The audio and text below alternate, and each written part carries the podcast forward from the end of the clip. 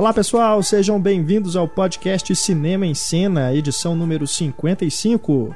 Neste programa temos a nona entrada da série Grandes Diretores e vamos falar sobre um senhor diretor, Michelangelo Antonioni, mestre realizador de obras-primas como Aventura, A Noite, O Eclipse, que formam a famosa trilogia da incomunicabilidade, também Deserto Vermelho, Blow Up, Profissão Repórter, entre outros filmes. E este programa surge numa ocasião muito especial, já que neste dia 29 de setembro é comemorado o centenário de Antonioni. Não poderíamos, portanto, deixar de prestar a nossa homenagem a esse grande diretor com um programa dedicado à sua obra. Participando deste podcast, eu, Renato Silveira, editor-chefe do Cinema e Cena, e os integrantes da nossa equipe, Heitor Valadão, Túlio Dias e Larissa Padron. Antes de iniciarmos o nosso debate sobre os filmes do Antonioni, temos a promoção do Diálogo Misterioso. Nesta edição, vamos sortear três cópias do livro Deixa Ela Entrar, do qual saiu, saíram os dois filmes, né? O filme sueco, do Thomas Alfredson, e depois a refilmagem com a Chloe Moretz, né? Que esteve encartada recentemente no cinema, foi ano passado, se eu não me engano. Então, a, o livro está sendo lançado finalmente no Brasil pela Globo Livros, que nos concedeu aí três cópias para sortearmos entre os ouvintes do podcast. O diálogo misterioso, você já sabe, durante o programa surge um diálogo extraído de algum filme, você tem que adivinhar de qual filme é esse diálogo e mandar a resposta para a gente no e-mail cinema@cinemaencena.com.br. Só vale por e-mail, tá, galera? Todo mundo que acertar participa de um sorteio no podcast 2.0 posterior a este programa e vamos então sortear entre os acertadores três pessoas que vão levar para casa, vão receber em casa o livro Deixa Ela Entrar, tá bom? Boa sorte para todo mundo.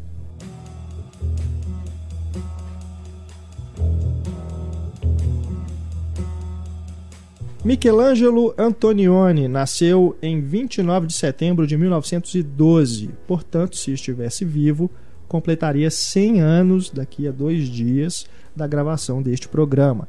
Nascido em Ferrara, na Itália, começou a carreira artística como pintor, foi também crítico de cinema, até que estudou direção para cinema em Roma e começou a sua longeva carreira como cineasta. O primeiro filme foi um documentário em curta-metragem chamado Gente do Pó, sobre a vida de pescadores que viviam às margens do rio Pó, na Itália. E ali ele já começa a desenvolver o seu estilo, que no primeiro longa, Crimes da Alma, de 1950, já está bem estabelecido estilisticamente. É apenas o ponto de partida, né, para que mais tarde ele possa ir quebrando pouco a pouco com as convenções da linguagem cinematográfica e se consagrar então como autor e criador de cinema. Nesse filme Crimes da Alma, é o primeiro que ele fez com a atriz Lúcia Bosser, né? Então, com 19 anos, ela era modelo, foi Miss Itália, inclusive. Depois eles repetiram a parceria em A Dama Sem Camélias, sobre o qual nós vamos falar daqui a pouco. Nesse, no, nos podcasts né, da série Grandes Diretores, nós costumamos ir abordando a obra dos diretores de uma forma meio desordenada, né? não cronológica, melhor dizendo. Né? Tem uma ordem que ele estabelece aqui no roteiro, mas não é cronológica. Na verdade, né? a gente até tenta manter uma ordem cronológica, o problema é que a gente, a gente é acaba saindo do assunto, é. aí quando volta pro assunto já voltou Exato. lá na frente, por aí. Nesse programa aqui, eu, eu vou tentar seguir realmente a ordem cronológica aí dos filmes do Antonioni, até pra gente analisando a evolução dele como artista, porque realmente é, me impressionou a forma como o cinema dele parece que vai rejuvenescendo, porque nos primeiros filmes ele tem um estilo já estabelecido assim de elegante, né, dos planos, planos sequências, né, enquadramentos e tudo, mas parece ainda muito é, ligado ao estilo clássico. Né? Tem alguns filmes que parecem, inclusive, produções é, de diretores americanos, hollywoodianos, diretores clássicos mesmo. Depois que ele vai é, quebrando com isso e vai fazendo um cinema mais livre, né? mais desprendido, vamos dizer assim. Tem uma coisa muito legal assim que eu acho que é bom para conhecer um diretor de vez em quando. É, claro, você né, você a primeira vez que você assiste um filme novo de um diretor atual, né, que trabalha atualmente, você né, não vai começar do começo. Mas eu acho muito legal isso. A partir do momento que você vê um filme de um diretor que você fala, poxa, legal, quero conhecer a obra desse cara, tentar fazer isso cronologicamente, né? Ver os filmes dele e tentar assistir em ordem cronológica, que eu acho que é, é a melhor maneira de você ver a evolução do cara, né? Sim, ou, sim. ou, a involução, dependendo do diretor. Tem diretor que fica cada vez pior também. Mas é é muito bacana fazer isso, assim, para você ver, às vezes até, por exemplo, caras como o Almodóvar, que começaram bem com comédia rasgada mesmo, uhum. que hoje já são, né, bem mais vamos dizer assim, sucintos, assim, são caras bem. Eu acho mais leve, não é mais leve, a abordagem eu acho menos óbvia hoje, assim. Uhum. Então é, é, muito legal poder fazer isso, assim, se, né, quem, quem for aí conhecer um diretor, poder fazer isso, é, assistir o, os filmes sempre na ordem que foram Woody feitos. Allen também, né, que ficou aí durante muito tempo mais conhecido pelas comédias, né, já tinha realizado alguns dramas mais para trás na carreira, mas depois que ele fez o Match Point, fez o Sonho de Cassandra, né, aí a gente foi vendo como que ele tinha um estilo que estava Subentendido, é adormecido, é a palavra melhor. Eu acho que o Diálice não tem essa coisa de ir mudando, eu acho que ele vai sempre revezando. Tem... É, depois ele fez é, alguns filmes ele que sempre são, vai são revezando, uma comédia, um drama, um filme mais, mais intimista, um que ele é atua, mesmo? um que ele não, um bom, um não. É. o Match Point e o Sonho de Cassandra, por mais que sejam, né, assim, tem essa coisa do suspense, assim, mas você vê o Woody Allen ali sim, o tempo sim. todo, as obsessões são as dele, né? Exato. Assim, e no Antonioni a gente também observa isso, né? Desde o início desse primeiro filme, esse primeiro longa, é, os curtas eu não pude ver todos. Inclusive, aí na página do podcast você pode conferir o primeiro, esse primeiro curta, Gente do Pó, tá aí na íntegra para vocês assistirem. Mas ele fez uma série de outros curtas antes de dirigir o primeiro longa. Sim. E ao longo da carreira também ele dirigiu alguns outros curtas. Só que não consegui realmente encontrar todos. Então não dá para fazer aqui observações a respeito dos curtas. Mas dos longas, observa-se claramente os temas sendo repetidos de formas diferentes, né? Dependendo da história que ele está contando, mas aquela coisa da incerteza, né? De, de você é, filosofar ou refletir sobre o peso do mundo, né? As consequências ou inconsequências, né? Do, do, do cenário político ali pós-guerra, solidão, né? Enfim, os temas a gente vai falando aqui, né? Como a gente vai falando de cada filme, mas você vê que tá em cada filme ele está falando sobre temas que são recorrentes. Isso, né, além do, do estilo, forma também o autor, né, que você fala que o diretor é um autor, também você no observa nesse no ponto. No caso dele, eu acho tão gritante porque é, é, é difícil você falar assim. É, se alguém perguntar e falar assim, mas sobre o que é esse filme? Uhum. Não é um filme sobre uma historinha é. assim, tá? O próprio próprio Antonioni ele não costumava falar sobre o filme antes dele fazer, porque ele falava que o filme era, era feito quando ele estava filmando, quando ele estava é. montando, né? Assim, ele não tinha essa coisa de, ó, vou fazer um filme sobre isso, isso e isso, tá aqui o roteiro, tá, não, ele saía do roteiro direto, né? uhum. né? Assim, para filmar outras coisas e tal, que ele falava, eu só vou descobrir o filme mesmo quando eu estiver montando. E às vezes nem assim. É, ele é. assim, e nem assim. não sabia exatamente sobre o que, que era o filme. E aquele. Não, e os filmes, se você for pela sinopse, você quebra a cara. É. Porque tem muitas sinopses das que eu estava acompanhando aí, no IMDB, né? Enfim, outros sites aí a sinopse dá o destaque para a trama de mistério, vamos Sim. dizer assim, né? Como tem alguns filmes, e o filme, o mistério tá lá, é secundário, né? Ele não quer falar sobre o mistério. É uma coisa muito legal, por exemplo, você assistiu... ele é o personagem, é o drama é. interno do personagem, é né? muito o legal sofrimento dos personagens. Você assistiu o Blow Up do Antonioni e o do Brian De Palma. Porque do Brian De Palma é exatamente isso. Tipo assim, tá, vamos pegar o, o mistériozinho que tem aqui e fazer um filme de mistério. Claro, como é De Palma, o filme é muito mais do que simplesmente a historinha dele e tal. Uhum. Mas, mas é muito legal perceber isso, assim. Porque uma sinopse, normalmente, ela parece que ela diminui o filme mesmo. Né? É. Num caso como Antonioni, mais ainda. Nossa, porque é muito, é muito fácil você chegar e falar assim: ah, o filme é isso, isso, isso né, tipo, você reduz o filme a, né, zoando aí a, a, geração Twitter a 140 caracteres. Não é, não é assim. Né, um, um, um resumo é, do filme. Tem filmes dele que começam mesmo começam, entre aspas, na metade. Pois é. Não, de resumo... uma hora que começa com você leu na sinopse. Resumo de a noite no IMDB. Uma, um dia no, na vida de um casal adúltero. Não é isso, o filme não é isso. É muito difícil isso. Por isso que eu sempre falo, nunca leia a sinopse de um filme. Vai ver o filme. Ainda mais a Tonione. Vai, vai ver pelos atores, vai ver pelo diretor, sabe? Assim, não fica procurando, não. Peraí, deixa eu ver sobre o que é, que é esse filme para ver se eu vou assistir. Não, foi com a cara... Compra o um livro é, pela exato, capa, entendeu? Exato. Olha, ó, gostei disso aqui, é esse aqui que nós vamos ver. E se você ler a sinopse depois, você vai até se perguntar, mas será que eu entendi o filme? É. Porque não era sobre isso. É. não, no Eclipse, o relacionamento entre a Mônica Witt e o Alain Delon começa 20 minutos depois o filme acaba, assim. Pois é. Sendo que vendem com isso como principal do filme, um é. relacionamento entre a Mônica Witt. Eu entendo, porque é um casal incrível, de lindo. Mas uhum. não é esse o motivo do filme. O próprio Aventura também é assim, né? O próprio Aventura, vendem como um filme de é. mistério. E, e, ele, ele falando sobre o Aventura, ele falando assim: não importa onde tá a moça desaparecida, o que uhum. eu menos me importa é com é. isso no filme. O que importa é o filme sobre personagens. E ele declara muito isso. Todos os filmes eles são sobre os personagens. O que importa é você observar como aquele personagem se comporta em diversas situações. Uhum. Não as situações em si, as situações em si pouco importam. Assim. Exato. Até do blow up, ele fala, não importa se aconteceu uhum. crime, não, dane-se. É. Bom, vamos então começar lá pelo Crimes da Alma, de 1950. O Crimes da Alma é como se fosse um thriller romântico, né? Em que há uma conspiração para um assassinato, há desconfiança, tem ciúmes. No entanto, o foco não é o suspense. Né? O Antonioni está mais preocupado aqui com as, as aflições dos personagens, especialmente a Paola, que é a personagem da Lúcia Bosé, uma mulher belíssima, inclusive. Os italianos são muito bonitos, né? Sim. É incrível como todos os filmes dele tem pessoas muito bonitas, não ah, só as atrizes. como ele consegue deixar bonita. Pois né, é, também. também é. Tem ele... closes assim da Mônica Witt que a impressão Exato. que ele quer mostrar é, ó, oh, eu tô pegando. não é possível essa mulher ficar tão bonita. É.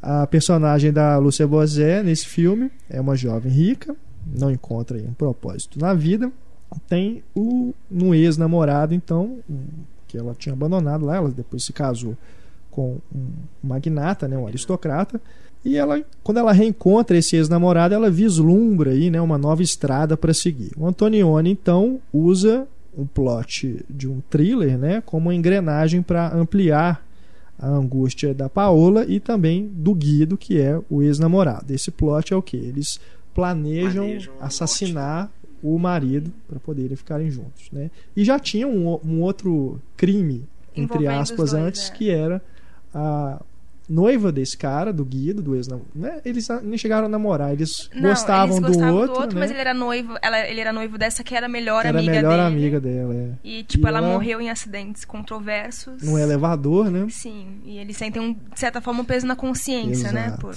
Ele volta mais ou menos isso no Aventura, né? Na hora que ele mostra a relação do personagem da Monica Witt com o cara que namorava a amiga dela. Sim. É. Sim. Exato. É. É. Pois é, o mais interessante eh, disso, né, da forma como ele trabalha essa trama, né, de mistério aí que estaria subtendida no, no filme, é que ele deixa os personagens à deriva, né, incapazes de seguir em frente. Depois que acontece, enfim, a morte do marido, não, é, é da mesma forma que aconteceu a morte do, do elevador, né, do, da, da moça. Eles não cometeram, mas se sentem culpados. Mas né? do, do, marido teve uma, uma participação é, ali, né?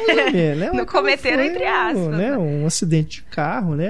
Acaba sendo uma fatalidade. Mas é. acaba que isso afeta eles de tal forma que eles não ficam juntos, né? É, é o, é o velho negócio do, do peso na consciência, assim. Você, você pode não ter tido uma mão ativa no, no, numa coisa, mas só o fato de você desejar o mal daquela pessoa e aí o mal acontece, né, é coisa do ser humano. Tipo, você, por um lado, você se sente culpado. Claro, tem os sádicos que vão falar assim, tá vendo? Se, se fudeu, mas no, na, normalmente não é assim, especialmente num, num, num caso como uhum. um filme como esse. Oh diferente dos outros filmes dele, que, tipo, pouco importa o mistério, se aconteceu o crime ou não, esse eu já acho que faz diferença pela crítica que ele faz. Porque é engraçado que nesse filme, que é o primeiro longa dele, você já observa, assim, tudo que vai, vão estar no, nos, nos filmes subsequentes, assim.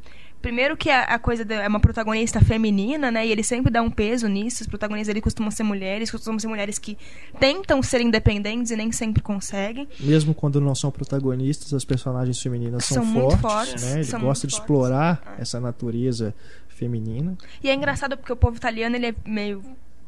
Costume, ainda mais nessa época, ele, ele tem essa fama de ser machista, né? É engraçado Sim, um diretor é um italiano ter um. Ter um, um peso, mas ele também, de certa forma, critica isso, porque as personagens dele, ao mesmo tempo que elas estão sempre tentando ser independentes, elas, de certa forma, estão sempre atreladas a algum personagem masculino. Mas, enfim, é, nesse filme já tem essa questão do- da personagem feminina. E, e eu acho que ele já tem uma crítica social também. Ele critica muito a burguesia ali, né? a Sim, menina que ela tem totalmente. tudo, mas ela não quer o tudo. Ela quer voltar pro passado, sabe? Ela, a pessoa sempre quer o que ela não tem. Eu ele não sei nem ele- se, se é mesmo uma crítica ou se é apenas uma observação que ele faz sobre o estado daquelas pessoas, né, naquele ponto. Porque ali é pós-guerra. Ele, ele fala muito assim da, da sociedade italiana pós-guerra, que a Itália foi um país que sofreu muito com a guerra, teve ligado à guerra, né, a Segunda Grande Guerra, diretamente. Então ele fala assim sobre as pessoas ali, a cidade, como que a cidade evoluiu, né? Pra gente assim que não vive na Itália, a gente não tem uma, um conhecimento muito forte da cultura italiana, da história italiana, a gente fica meio talvez meio perdido assim no que ele tá falando, né? Acredito que tem sim crítica, mas eu, eu, eu sinto nos filmes dele mais assim uma reflexão sobre como sobre o estado das coisas naquele momento. Porque Cê- ele tá falando sempre em todos os outros filmes também, ele tá falando do momento. Ele não faz filmes de época, né? A não ser um outro que ele fez lá nos anos 80, o Mistério de Oberwald. Esse sim, é um filme de época, né? Tem a realeza e tudo. Mas todos os outros filmes dele são extremamente contemporâneos. Ele está falando sobre os dramas atuais, né? Ele está refletindo sobre o que está acontecendo no momento em que ele está vivendo. Mas eu, eu acho que existe, assim, pode, não é questão de ser uma crítica, mas é porque o próprio Antonioni, ele cresceu num, num- numa família com Sim, grana, né? sim. Assim, ele acho que isso era o que ele estava acostumado a ver, né? Até botando uma forma bem simplista, é, eles não, né, assim, a- a- quando você é jovem, assim, eles não conheciam outra outra realidade que não aquela realidade burguesa, né? E a partir do momento que você tem a Itália aí saindo da Segunda Guerra, né, arrebentada, é, existe aquela coisa assim, poxa, tipo, tá aqui as coisas que a gente é, levava em, em é, é, não é que não dava o devido valor, mas é isso, para eles era uma coisa simples, né? Assim, o fato do, do você reclamar do que você não tem e aí de repente fala assim, tá, mas agora a maioria das pessoas não tem nada, né? Essa coisa da- do machismo italiano, mas tem é, um, um- um- pelo menos assim através da, da- de, de filmes e de, de sociedade mesmo, tem uma coisa interessante que as as, as mulheres italianas é, é- não, é que, não é questão de ser uma sociedade machista, mas é quase de que a mulher é um a, a mãe, né, assim, não a mulher, mas a mãe, a matriarca, essas coisas e tal, sempre tem uma coisa do, do, do meio virginal, assim, meio divino, né, assim, então ela não é, é, ela acaba que não parece assim ela não é uma pessoa ouvida mas é uma pessoa extremamente respeitada né então para ela ser respeitada é melhor que ela nem, nem tenha opinião nessa conversa porque a gente né, acaba não querendo saber a opinião ela tem que ser uma coisa quase virginal ali tipo não entra no assunto de homem porque né é, é, é, bobear assim cai no conceito do, do- Uhum. da sociedade machista assim Renato, você acha que os filmes dele então envelheceram bem?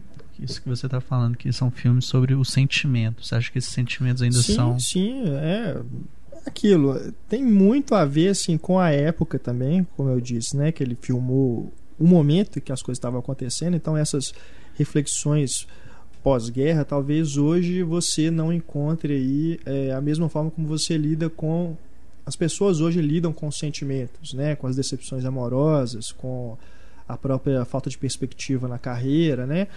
Porque ali foi realmente um golpe muito duro na humanidade como um todo, né? Não foi só a sociedade italiana, né? Então ele está refletindo ali bem, acho que ele fez muito sucesso com a trilogia, né? A Aventura, a Noite e o Eclipse, porque ele estava refletindo sobre um momento muito específico, que, que as pe- as pessoas se identificaram muito com aquilo. Mas você vê nos filmes hoje, você é, é, o que o próprio Tony fala. Os, os sentimentos, eles são os mesmos que a gente carrega, o homem carrega os mesmos sentimentos desde a antiguidade. Né? A, a sociedade pode evoluir, a tecnologia pode evoluir, as coisas podem evoluir na nossa frente, mas o amor, o ódio, né? as coisas são as mesmas. Você ama e odeia como as pessoas amavam e odiavam lá atrás. Né? Então, muitos dos filmes dele, ele, ele tenta passar isso, né? Como que as pessoas lidam com os sentimentos em diferentes situações, em diferentes épocas, tendo que se adequar a isso, né? E ter que lutar essa luta interior que é, é o, o, tema, talvez seja o tema central da obra dele, né? Como que você é, lida com sentimentos é, que talvez sejam contraditórios com as coisas que estão acontecendo na sua vida naquele momento.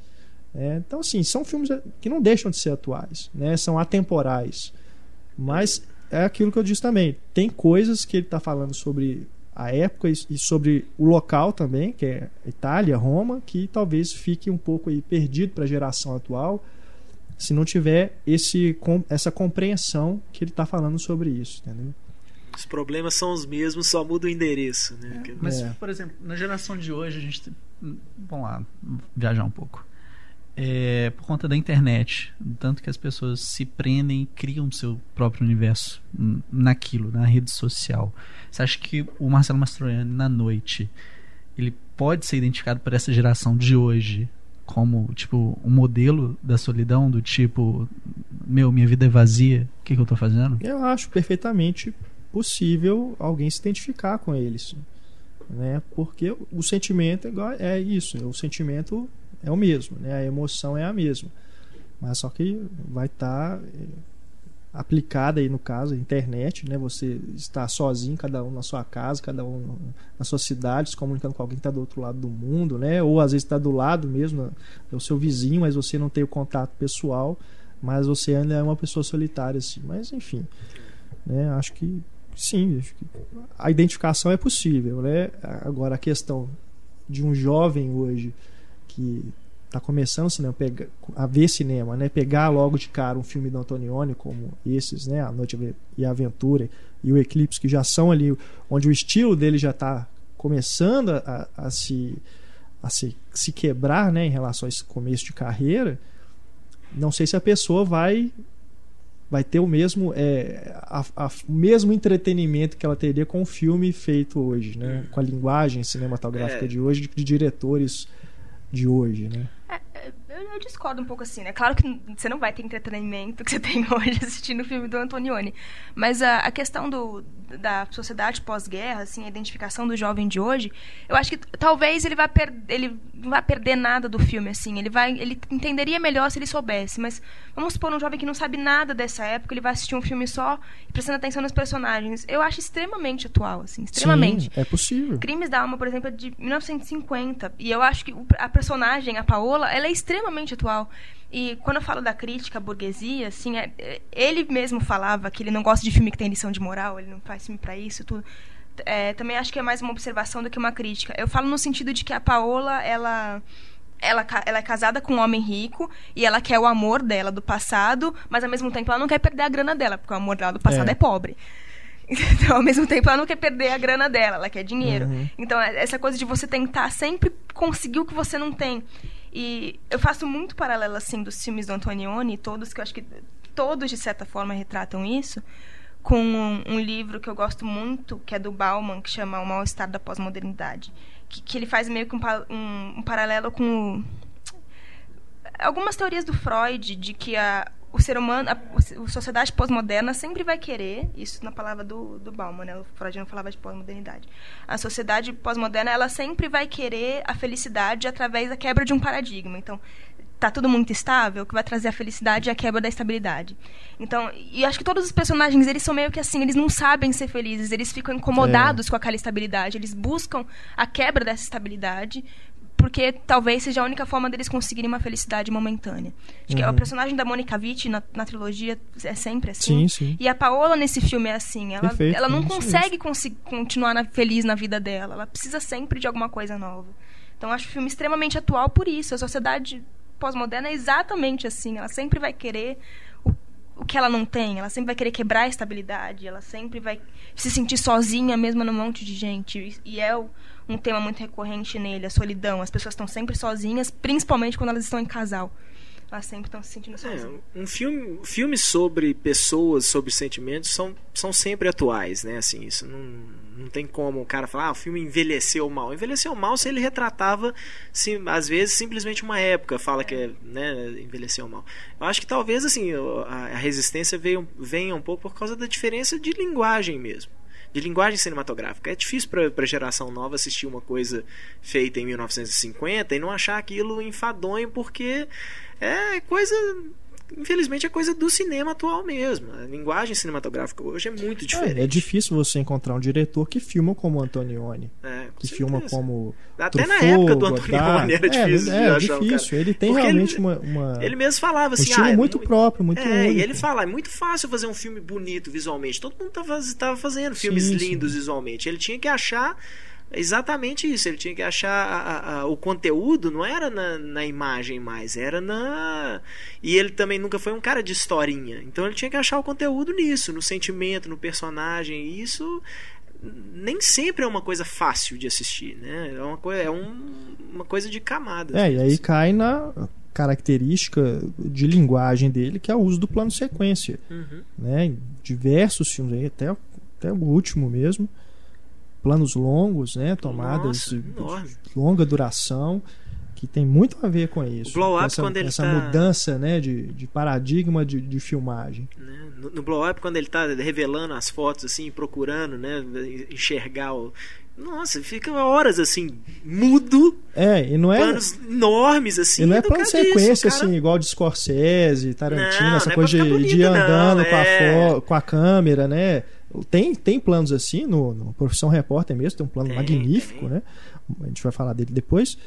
É, mas são planos assim, é o olhar mesmo, o olhar duradouro, né?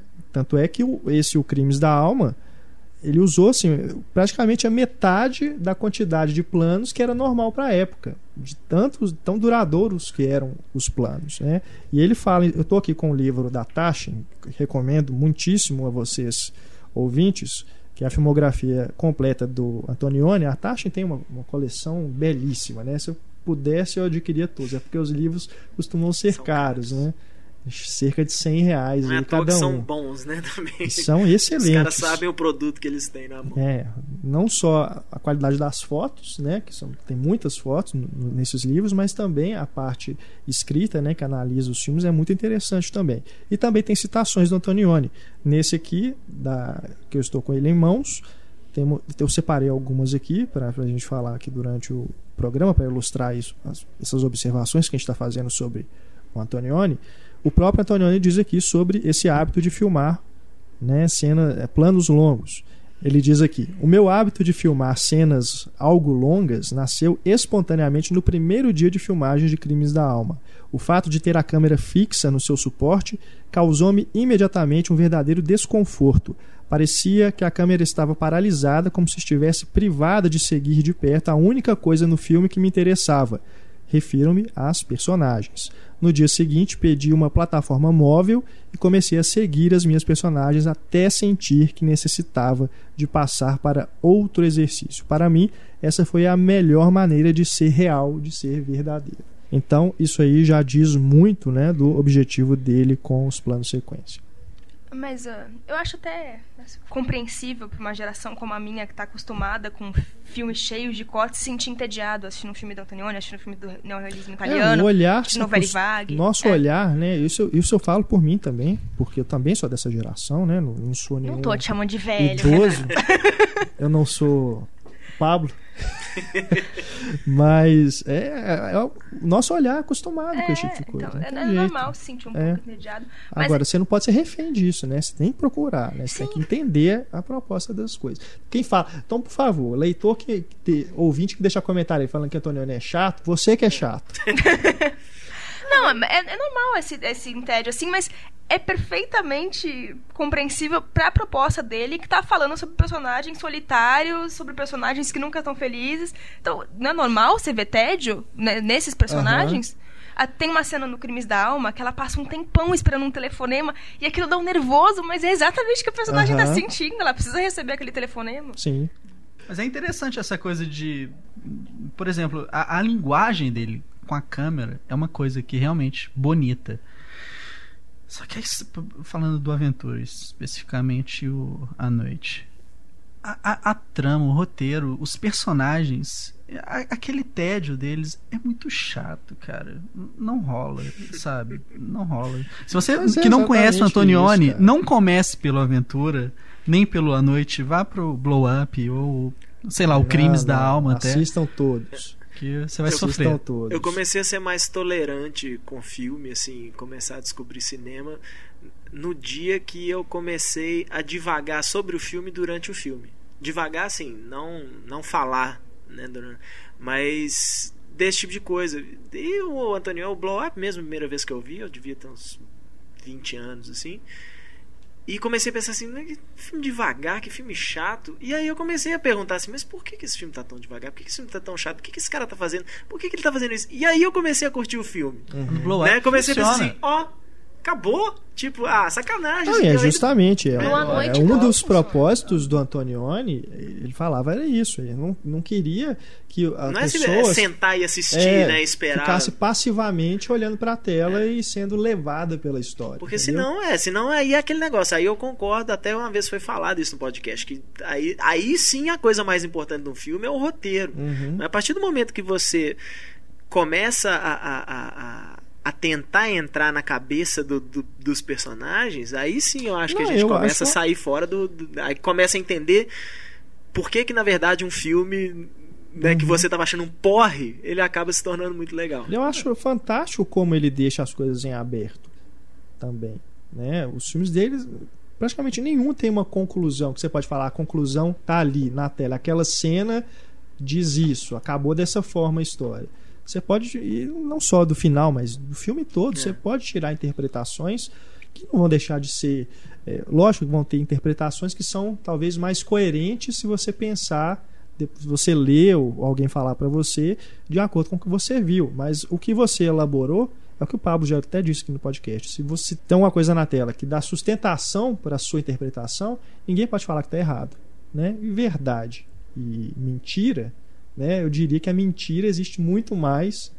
A mentira é muito mais verdadeira do que a própria verdade quando a gente fala de cinema. Né? É, o cinema é uma mentira, né? É. Exatamente isso. Acredite no que não aconteceu. Uhum. Né? É, No Blow Up, então, ele trabalha isso de uma forma Nossa. magnífica, né?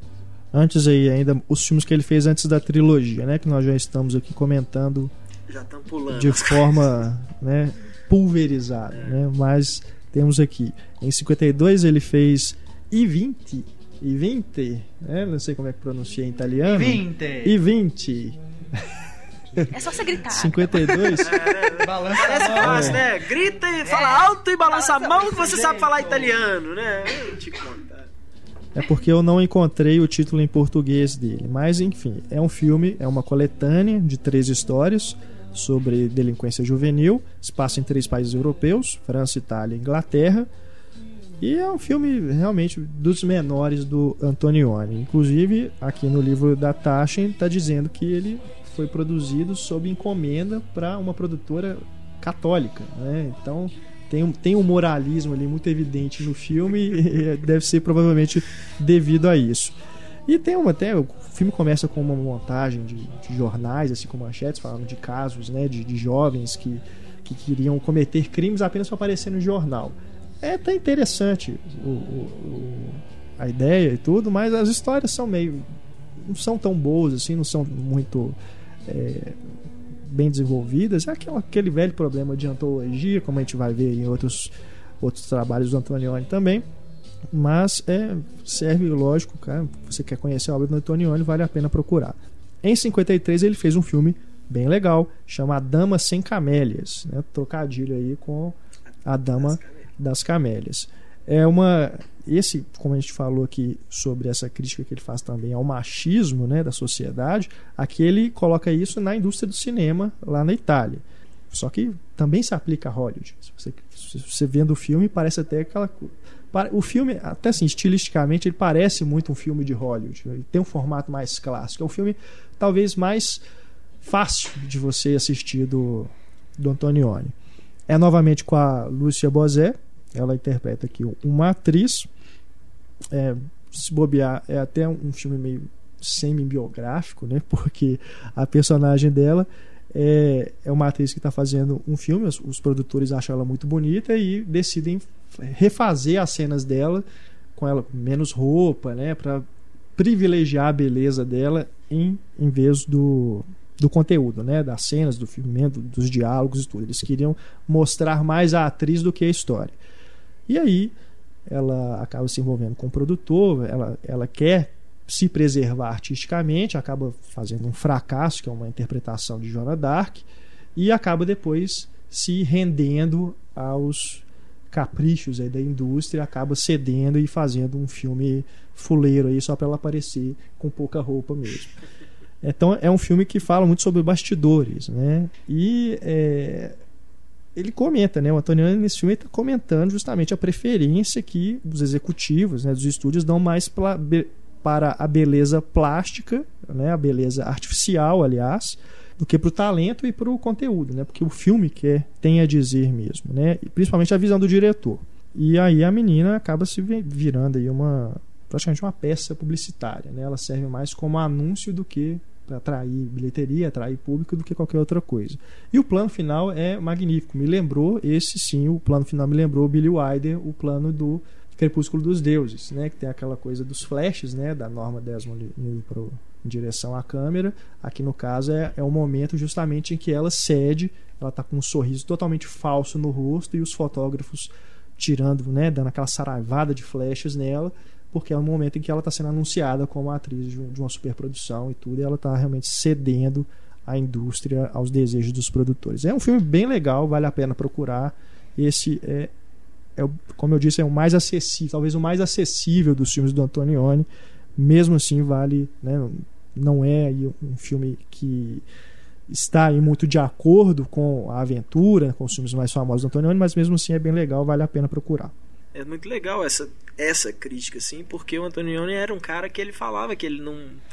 não assim, até pelos próprios filmes, é, é bem óbvio isso, que ele não está muito preocupado no que que a plateia vai achar do filme, assim. Não, não, claro, ele queria que as pessoas gostassem do filme, mas ele não fazia o filme nunca pensando isso, assim, eu tenho que fazer desse jeito porque as pessoas vão gostar, né? Tanto que até o, essa própria questão da montagem dele, dele filmar muitas vezes coisas que não estavam no roteiro, no original, tal, mostra essas, essa coisa, tipo, é, é, é de, do autor mesmo, de não querer ter uma coisa que seja de qualquer forma previsível ou sabe assim previsível no sentido de que isso aqui vai ser o, o, o grande momento do filme a coisa que as pessoas vão gostar tal para ele é até assim é, é, legal pensar nisso por causa daquela é, aquela velha discussão do que que do que que é o cinema indústria o que que cinema é arte teoricamente deveria ser tudo arte uhum. né assim então é, é é, não, não tem essa não preocupação haja... em agradar. Ele, ele queria, ele queria que é, as pessoas gostassem. Não claro é que, que não haja o planejamento ali. Né? Claro, não, não, ele... de forma alguma. É só isso. Ele falava isso, que ele nunca. Muito, valorizava muito a espontaneidade Exatamente. na hora de realizar mesmo. Né? Eu falei que o, o filme Damas Sem Camélias não segue, né? Estilisticamente, realmente ele não segue muito os outros do Antonioni, mas, como a gente disse lá no começo, os temas são recorrentes. E nesse ele fala também sobre essa essa insatisfação, né? A atriz ali no caso, ela está insatisfeita com a é. vida dela. É mais um tema que trabalha. E outra coisa, outra coisa que é outra característica do Antonioni é muito o uso dos cenários, né? A paisagem também reflete o que os personagens estão sentindo. Nesse caso aqui tem uma cena que é muito bonita, que ela, a atriz ela está momentos antes desse, desse plano final dela ceder à indústria, ela está andando por um set, uma cidade cenográfica totalmente em ruínas você tem tudo a ver. Quando você vê a cena, tem tudo a ver com o estado de espírito dela, como que ela está se sentindo ali. Né? É, muito se engana quem acha que a marca, marca registrada de um diretor é o visual, né? Não, é. Normalmente são os temas. Assim, se olhar cada diretor que, que você curte, o que o que repete dele não é o visual ah porque ele faz cenas assim assim assado. não é os temas que ele que ele gosta de abordar aquilo ali que sempre acaba atraindo os diretores para determinados projetos até porque quase todo artista é obcecado com alguma com alguma coisa né É. todo artista tem uma obsessão Em 53, o Antonioni dirigiu um episódio aí do filme O Amor na Cidade, que também tem Fellini, tem outros diretores italianos. E o episódio dele se chama Tentativa de Suicídio. Suicídio, inclusive, outro tema que aparece em vários filmes dele. E é, um, é, um, é interessante, ele entrevista três mulheres que tentaram se matar aí, motivadas por decepções amorosas. Um cenário sóbrio e elas são entrevistadas por um, um personagem invisível, um entrevistador invisível, né? É interessante, mas como eu disse também, o filme inteiro, assim, ele não é tão bom no todo, né? Alguns episódios e tudo são mais interessantes. O do, do Antonioni é bacana. Em 55, mais um longa, esse As Amigas, que achei inclusive engraçado o crítico Glenn Kenny. Ele escreve, ele tem um blog, escreve também para o mubi.com, que a gente já, já comentou, um site bem antenado assim, com os lançamentos aí, circuito de festivais e tudo. Ele escreveu sobre esse filme quando foi lançado em Blu-ray. O título da crítica dele é Sex and the City Ano Zero. Porque o filme é o quê? É uma uma mulher que ela volta para a cidade natal dela, Turim, e para abrir um, um, negócio próprio. Ela estava morando fora e volta para a cidade dela. Então, aí ela começa a estabelecer laços de amizade, né, com pessoas da alta sociedade. E aí você tem ali o, aquele grupinho, né, que aí como o, o Glenn Kennedy disse aqui, seria aí o, um paralelo aí com o Sex and the City. Mas é aquilo também. Só que ao invés de sapato deixar elas felizes, nada deixa elas felizes. É. é, é exatamente. É aquilo também da insatisfação, né? Da incerteza, né? Do, as reflexões que ele faz aí da, da sociedade burguesa, mais uma vez. E aí, o destaque do filme é mesmo, assim, não é tematicamente dos filmes melhores, mas é, é interessante e a fotografia é muito bonita, né? A fotografia é o primeiro filme que ele fez com o Gianni De Venanzo, que também depois trabalhou com ele em A Noite, O Eclipse e também O Grito, O Grito que foi o filme que ele fez depois desse As Amigas. O Grito, eu diria que é o filme que seria o primeiro a estabelecer ele como o autor que ele como ele ficou conhecido após aí fazer ou durante a realização da trilogia da incomunicabilidade. O grito que fala, mais uma vez, sobre uma relação amorosa que deu errado. O protagonista ele é dispensado pela, pela companheira e sai e é largado mesmo. Eles têm um filho e tudo e ele sai vagando aí, reencontra outras mulheres e tudo e né, desolado, né, deprimido e tudo. É um filme muito interessante, muito interessante mesmo. O primeiro que ele dirigiu atores é, mais conhecidos, né? No caso aí, atores de Hollywood. Ele trabalhou aí com Steve Cochran e a Betsy Blair, que foi inclusive um conflito que ele teve com a Betsy Blair, que vindo dos Estados Unidos é a chamada method actor, é atriz de método. E ele gostava de trabalhar com espontaneidade, então eles tiveram uma rusga ali no set. Esse negócio dele querer espontaneidade, todos os atores, é muito devido também à própria natureza do personagem, né? Como os personagens vivem naquela incerteza, aquele olhar meio blasé né, para as coisas, ele queria que os atores também chegassem assim, sem conhecer direito do personagem, sem estudar o personagem, sem ter fazer aquela pesquisa, né, uma preparação anterior, para justamente ficar meio perdido ali no set e transmitir isso com a atuação. Inclusive, outra curiosidade aqui sobre esse filme, O Grito, que é de 57, foi a primeira colaboração dele com a Monica Vitti, que ela dublou para italiano a Dorian Gray, que era uma atriz também que faz um papel secundário, um papel coadjuvante no filme. Nesse filme também a gente já começa a observar como o Antonioni gosta de filmar os chamados tempos mortos, né? Que são aqueles tempos em que não está acontecendo nada. Acabou a cena, mas ele continua filmando é. e os personagens estão ali meio parados, né? Ou faz um gesto e tudo. E isso eu achei curioso também, um depoimento dele que está no livro da Tasha, ele falando que esse momento esse tempo morto, é o que ele achava que havia de mais verdadeiro, mais realista na interpretação. Porque é o momento que a pessoa está sendo ela mesma. Tipo, ela já acabou a cena dela, então ali ela ainda está no personagem, ela está sendo realmente espontânea. Né? Então, o que seria ali, que ele via de mais verdadeiro seria esse momento, esse chamado tempo morto. É, o que é legal no, no, no cinema é que a gente, a gente raramente. É, a gente raramente, vou generalizar aqui, né?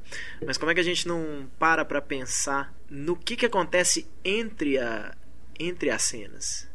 Né, assim, você não tem, por exemplo, Tom Cruise acordando no Top Gun e você não imagina ele acordando, indo escovar dente. você não pensa nessas coisas, né? E é exatamente esses momentos. A vida é feita desses momentos, uhum. né? Assim, então, o, o, isso é, é, muito bacana. É o que leva até o final do, do Primeira Noite de um Homem né? Aquela tomada final, uhum. assim, porque você fala assim, tá, aham, aconteceu tudo isso aí, né? E agora? Sensacional aquilo. Né? E o, o negócio do momento, né? Do, do, do, momento morto, né? Do momento desse vazio, assim, é o que mostra isso. Tipo, tá, mas isso aqui não é a vida, isso aqui é um momento da vida. A vida, uhum. na verdade, vai ser isso aqui, ó. É, é. é isso aqui que, não, que normalmente a gente não dá importância. Nesse filme também já começa, como eu disse, é, é no começo do, do, comentário sobre esse filme. É o filme que começa realmente a estabelecer Antonioni estilisticamente como o diretor de Aventura, o diretor de Blow Up e tudo, porque você começa ali a perceber que ele realmente está explorando muito mais assim o sentido visual do filme e deixando os diálogos mais de lado. É um filme bem mais silencioso do que os anteriores. A gente vê que interessa pro Antonioni representar mais a angústia do protagonista, né, que é o, é o Aldo, o nome dele, ele foi abandonado pela mulher, através da, dos próprios cenários. Né, aquilo que eu falei lá do Dama Sem Camélias. Tem muitos cenários áridos, muita neblina, muita coisa sombria. Né, tá realmente refletindo ali a angústia daquele cara. Né, o momento que tá, o estado de espírito dele. Isso aí vai, vai aparecer durante toda a obra dele. Isso aí é, é uma característica muito forte mesmo do, dos filmes do Antonioni. Mais uma citação aqui que eu separei do, do Antonioni. Aliás, não é do Antonioni essa. essa aqui é do Roland Barthes. Ele que também escreveu muito sobre Antonioni. Diz aqui no livro da Tasha. Em O Grito, o forte significado do trabalho consiste na própria incerteza do significado. A divagação sem destino de um homem que não pode confirmar sua própria identidade e a ambiguidade da conclusão, se foi suicídio ou acidente, conduzem o espectador à incerteza sobre a, a mensagem. Ou seja, a incerteza também está no que você vai interpretar daqueles filmes. Né? E também aqui, ainda nesse capítulo da, do livro que fala sobre o grito, tem uma citação do poeta chamado Archibald MacLeish, que é maravilhosa. E isso pode ser aplicado não só à poesia, mas também ao cinema. Um poema não deve significar, mas ser. Ou seja, isso aplica perfeitamente aos filmes do Antonioni. Não, você não tem que ver procurando significado para as coisas, significado para as cenas. Você tem que sentir o filme. Né? O filme tem que ser daquela forma. E o cara, na hora de realizar o filme, isso serve não só para Antonioni, mas deveria servir para qualquer diretor, para qualquer pessoa que esteja se manifestando artisticamente, é ser fiel ao que ela quer dizer, ao que ela pretende com aquilo, e não em explicar, deixar tudo claro, né? explicar tudo, deixar tudo didaticamente explícito na tela ou nas páginas de um livro ou nas notas musicais né, de uma canção. Até porque é sentimento é, tá poético. Né? Até... Os filmes Antonioni me, me, inspiraram. Até porque sentimento também é significado, né? Pois você, é. Você entende os signos Exato. que estão naquele sentimento. É. Chegamos então finalmente, né, a trilogia da incomunicabilidade, começando com Laventura. Nossa, eu tenho um problema. Eu não consigo falar em comunicabilidade. Ah, consegui! de jeito nenhum. é o filme de 1960. Aliás, a Versátil lançou recentemente o box com os três filmes. Bem legal. A gente que está acostumado, né, a, a, já a imagem do Blu-ray, você sempre vai se decepcionar quando você vê um filme em DVD. Mas para um DVD a imagem está fantástica. Realmente, versões restauradas, a imagem está muito bacana, muito boa, mas ainda fico imaginando aquilo em alta definição, restaurado digitalmente, como maravilhoso que deve ficar. Todos os DVDs são duplos, né? Porque vem com um DVD É só, só o da aventura, na verdade. Os é. outros, os extras, estão no mesmo ah. disco do filme. É, tem uma, eu tava lendo comentários dessa, dessa edição, de que tem uma entrevista com a Mônica Witt no, no Extra do Aventura, falando que a, a, a ideia pro filme surgiu assim, ela realmente discutiu, porque, pra quem não sabe, a Mônica Witt, ela era realmente parceira da, do, do Antonioni, né, eles eram mais ou menos casados. É. É, e diz que eles discutiram e que ela ficou puta e ela sumiu assim por umas duas horas. Mas quando ela voltou, ele virou e falou assim: Eu tive uma ideia ótima. Aí surgiu a aventura. Vou falar uma coisa que eu acho bem pertinente, acho que é mais pertinente da aventura. Que diabo vocês acham que aconteceu com a mulher? Não importa. Ô, Túlio, exatamente o que não importa, mas, cara. Tá, mas é, é a não pergunta. sei, uai, não sei. Vocês acham que o tubarão comeu ela? Em nenhum momento Não eu me preocupei em tubarão. pensar Existia nisso, tubarão, sim. Você assistindo na segunda vez, você viu um tubarão, aparentemente. Eu, acho que o cara matou a ela. responder a sua pergunta. Acho que o cara jogou ela das pedras e pronto. Foi, é igual o filme lá da, com a Juliane Moore. ela foi sugada, assim, lá pro- pelos ETs. Nossa senhora, gente. Os esquecidos, Que né? comparação é essa? Foi isso que aconteceu com ela. Ela Isso. foi sugada. Mas é, a, a- a resolução nunca realmente né, atende a expectativa.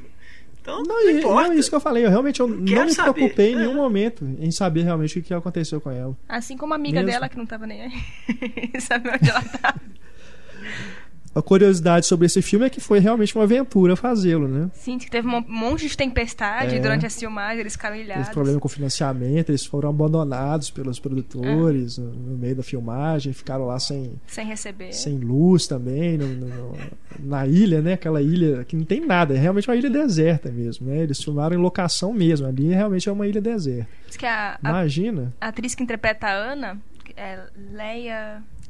Leia Massari. Leia Massari, ela teve um ataque cardíaco durante a filmagem, eles tiveram que suspender as filmagens em algumas semanas. Não, teve gente da equipe que ficou sumida, né? No meio da tempestade lá. Imagina, foi por cara. isso, Túlio, é isso que ela Não. sumiu. Ela teve um ataque cardíaco, precisaram se livrar É. da atriz. Aí ela sumiu, pronto. E o... durante o filme tem uma cena que eles filmam um tornado. Eles filmaram realmente o tornado que tava chegando ali, você imagina, né? E um happy accident, né, Heitor? Sim. Aconteceu ali no, no momento, eles filmaram, né? Entrou no filme e tem tudo a ver também com, com o momento ali, né? Que tá, tá sendo passado. A localização, né? Aquelas, o filme se passar numa ilha, para um filme que fala sobre é. solidão e personagens que não se comunicam, é genial, né? E é uma ilha difícil de se chegar, né? Uma ilha complicada. É genial a locação desse filme. E para vocês verem também a época, né? O filme você vê que ele não tem nenhuma cena é, explícita de sexo, aliás, acho que nem sexo ele mostra, ele só sugere Não, que não. aconteceu alguma coisa e o filme foi banido, cara. Ainda se foi banido na época na Itália por ser considerado subversivo para os padrões morais da sociedade, porque afinal de contas era um casal ali, a menina some, o, a melhor amiga se envolve com o noivo dela e eles não estão nem o que aconteceu. Depois o cara trai a mulher, né, a Mônica Witt, depois ela perdoa o cara, então quer dizer, só a questão do comportamento, o que ele estava questionando ali, que hoje em dia, né, aí sim, eu, eu já diria que você vendo o filme, você não vai sentir esse impacto, porque hoje em dia as coisas, né, de relacionamento estão muito mais liberais, mas para a época foi um choque. Não, é a mulher que quer abandonar ele, porque antes ela assumia, ela quer abandonar ele. Então, imagina, uma mulher querer abandonar Inclusive, o pai do deputado Protógenes Queiroz pediu pro filme ser banido dos cinemas brasileiros. Ele, foi, ele levou o, o Levou pequeno, pequeno protógenes. É, Ele levou o pequeno levou o Juan, pequeno Protógenes. porque achou que era um filme de aventura. Não é, uma aventura, um casal e a mulher some, né? Aí saiu do cinema e falou, né? Não, meu filho, peraí, vamos ver até onde vai essa É. baixaria, né? Desculpem aí o meme, né? Porque daqui a um ano a gente ninguém vai saber mais É, o que a pessoa foi tá isso, né? O pequeno Juan. Tá aí Mas enfim. pra vocês verem. É. Olha só, cê- outra pergunta. Né? Vocês acham que naquela cena do barco, Lá vem. É. né, lá vem Eu mesmo. tenho medo das perguntas do. É, a cena do barco na hora que a a Ana fala do tubarão e tá lá trocando de roupa com a Cláudia. Vocês acham que rola uma tensão sexual entre as duas? Eu acho que rola uma inveja da Cláudia É. pela Ana. Tanto Olha que ela usa as mesmas é. roupas que ela, inclusive. Pois né? É. A Cláudia sentindo inveja da Ana? É, eu acho que rola uma inveja. Não, se você perguntando isso, assim, eu não sei se. Até pela, pelos tempos atuais, né? Em que essa coisa da. Da da atração, né, de mulher com mulher, assim, isso é muito mais retratado, né, no cinema. Mas assim, no, nos olhares, a troca de olhares, assim, eu, eu senti assim, inicialmente eu senti assim, mesmo, ó, peraí, os dois vão se pegar daqui a pouco. Né? Mas eu acho que é mais isso que a Larissa mesmo disse. Eu acho Até- que é, é uma rola, é uma é uma, um sentimento diferente, não é realmente uma atração física. Pode até ter, né? Até porque na primeira cena, antes eles irem pra ilha, que te- tem a cena de amor entre a Ana e o Sandro, a Cláudia fica olhando, assim, tá É. rodeando com a. É. Acho que ela já queria ali. Não sei qual dos dois, mas ela já queria. É, tem um paralelo legal desse filme com o Psicose. No Psicose a gente tem o, o começo do filme com uma personagem e de repente ela desaparece. E a gente descobre que ela que não é é a personagem protagonista. principal. E aí no Aventura acontece a mesma coisa. Com Uhum. mais de uma hora de filme, a Ana, É. que supostamente a principal, é devorada pelo tubarão. E a história muda completamente. E na versão do diretor, a, a mãe do Sandro, na verdade, é assassina. Na versão do diretor, isso é estendida, né? Mas o filme ele foi vaiado lá em Cannes. Foi. É, as pessoas ficam falando, né, ah, essa geração nova não É. entende filme lento. Gente, em 1960 o povo achava aquele filme lento já. Aí depois, né, o- se eu não me engano, foi o Rossellini, escreveu uma carta aberta com outros artistas também, elogiando, né, o Antonioni pela coragem que ele teve de quebrar com a narrativa tradicional, de não explicar as coisas, né? Porque eu, eu acredito que foi isso. No catálogo lá do Festival de Cannes devia estar só falando a sinopse, né? Um desaparecimento no mar. Será que foi crime? Será que ela foi um acidente, né? E as pessoas foram esperando isso, né? E, e vaiaram achando que era um filme de mistério mesmo, um filme policial, e não é nada disso. E no né? final ganhou o prêmio do júri. É, ganhou. E até mesmo no final do próprio filme a gente fica com essa expectativa de, não, a Ana vai voltar. Ela, tipo, que a Cláudia fica temendo pela volta da Ana e perder o cara. E não, ela descobre que ela tá sendo traída com outra ainda. Isso é, isso é interessante, que o próprio fato da mulher ter desaparecido desaparece também do filme. É. né? Não se fala mais nisso. E volta só depois, ela, tem, acho que tem um pesadelo, né? Uhum. Ela sonha que, que, a, que a mulher voltou, que a amiga voltou, né? E aí que a gente. O filme volta a falar desse assunto, né? Mas é, é curioso mesmo. É legal isso, né? A gente precisar, às vezes, de uma chacoalhada de outra pessoa pra você falar assim. Na verdade, você que não entendeu o filme, né? Na verdade, esse diretor aqui tá à frente do seu tempo, você não Exato. entendeu, Não, e é outra coisa. e aí também. alguém precisa te acordar. eu falei disso, de hoje a gente não estranhar tanto essa questão do comportamento sexual, mas o- a própria questão de deixar o filme em aberto, a gente não estranha mais isso hoje, porque várias É. pessoas, vários diretores já fizeram isso, mas ali é o momento que está sendo criado, né? E hoje, É eu acho que está pra, sendo feito pela primeira vez. né? A assustadoramente, semente está ali. E assustadoramente, hoje é mais fácil, né? É. Pra- pra você manter a mente aberta, assim, até você descobrir melhor o filme e ver outras interpretações dessas coisas por causa de internet, né? Naquela época era muito mais difícil. A única coisa, a notícia provavelmente que chegou no Brasil aqui era assim: novo filme do Antonioni é vaiado em Cannes. Saiu, deve ter saído no jornal, assim. As repercussões disso, né? Depois dessa carta do Rossellini, essas coisas, tá bobeando, né? O pessoal aqui nem ficou sabendo. Pois é. Só ficou sabendo que o filme foi muito mal recebido e pronto, né? Não, Mas é- muito essa coisa de isso. deixar o final em aberto também, é, eu tô me lembrando aqui do final de A Sociedade do Anel. Um monte de gente que ficou puta Aham. porque não o filme acabou, não tem é. final. Ali, claro, é outro sentido, né? Não é a mesma coisa. falar que Não não é o mesmo sentido do, do filme ali, aqui do né? Antonioni, mas é, é porque vai ter uma continuação, vai ter o segundo filme e tudo. É, e- Mas mesmo assim, ó, as pessoas ficaram realmente revoltadas. Mas sabe o que eu acho não legal? Mas sabe o que eu acho legal? final. Narrativamente, o filme tem um final. Um final Tem, tem. excelente aquele final pra mim. Ele funciona Né? isoladamente. Uma coisa que, apesar de achar o filme arrastado, não ter gostado tanto, tem uma coisa que eu achei realmente incrível no filme, é um diálogo do personagem principal. Ele vira e diz o seguinte: pouco depois ou antes dele pedir a Cláudia em casamento, ele chega. e, Quem precisa de coisas belas hoje em dia? Quanto tempo elas duram? É, eu achei isso forte, tipo, uma coisa pra você realmente ficar pensando e marcante, de certa forma. É engraçado que todo filme do Antonioni tem uma cena que fica muito marcante, assim. Mas é engraçado que essa cena costuma ser diferente pra cada pessoa, justamente por serem filmes tão intimistas, assim. Tem uma cena no Eclipse que eu acho maravilhosa, tem uma cena na noite que eu acho maravilhosa, um diálogo na noite que eu acho maravilhosa, mas a gente vai lá pra frente depois. Mas do. Voltando à aventura, também vejo um paralelo entre ele e o primeiro filme dele, O Crimes da Alma, que é a coisa do a desgraça é um alívio. Porque no primeiro filme eles se sentem aliviados pela amiga dela morrer. E Sim. nesse também, é é um alívio Sim. ela desaparecer. Porque Verdade. finalmente eles vão poder ficar juntos. Uhum. E, e quem nunca sentiu alívio por alguma coisa ruim na vida, assim, sabe? E ele tem a coragem de mostrar isso, sabe? Como é que é o. o- E ele não tá julgando, isso que é Não, legal. é. Né? Ele não julga os personagens. Né? Ele tenta, inclusive, compreender por que, que eles estão felizes com aquilo, por que, que, ele, por que, que ela perdoa a traição do cara no final. Né? Ainda falando ainda do Aventura, antes de passarmos aqui nos outros filmes, é o primeiro filme que o Antonioni trabalha com a tela widescreen. Isso é legal observar, como que os enquadramentos, né? como está mais amplo ali o campo de trabalho dele. E mais uma vez aquela coisa dos cenários também, né? Representarem o momento, representarem os sentimentos, né?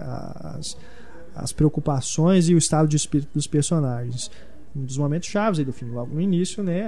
a ilha deserta que eles estão. Né? Isso é interpretação minha, lógico. Isso, o filme, os filmes do Antonioni estão abertos a interpretações, mas você vê ali que eles estão no lugar em que eles estão discutindo a relação, um lugar em que não nasce nada, é uma pedra rochosa, desconfortável, né? Tem tudo a ver com o momento que está acontecendo ali. E o, o- isso surge de onde? Quando eles estão no mar. O mar um lugar totalmente instável também. Né? Então, assim, você observar, se quiser fazer leituras, você consegue fazer leituras bem interessantes. Né? Então, é isso que o Antonioni quer. Ele não quer que você fique simplesmente olhando para a tela, que você participe realmente da construção da narrativa. Onde? Na sua mente. Né? Você faça, você construa o filme junto com ele. Construa os significados junto com ele.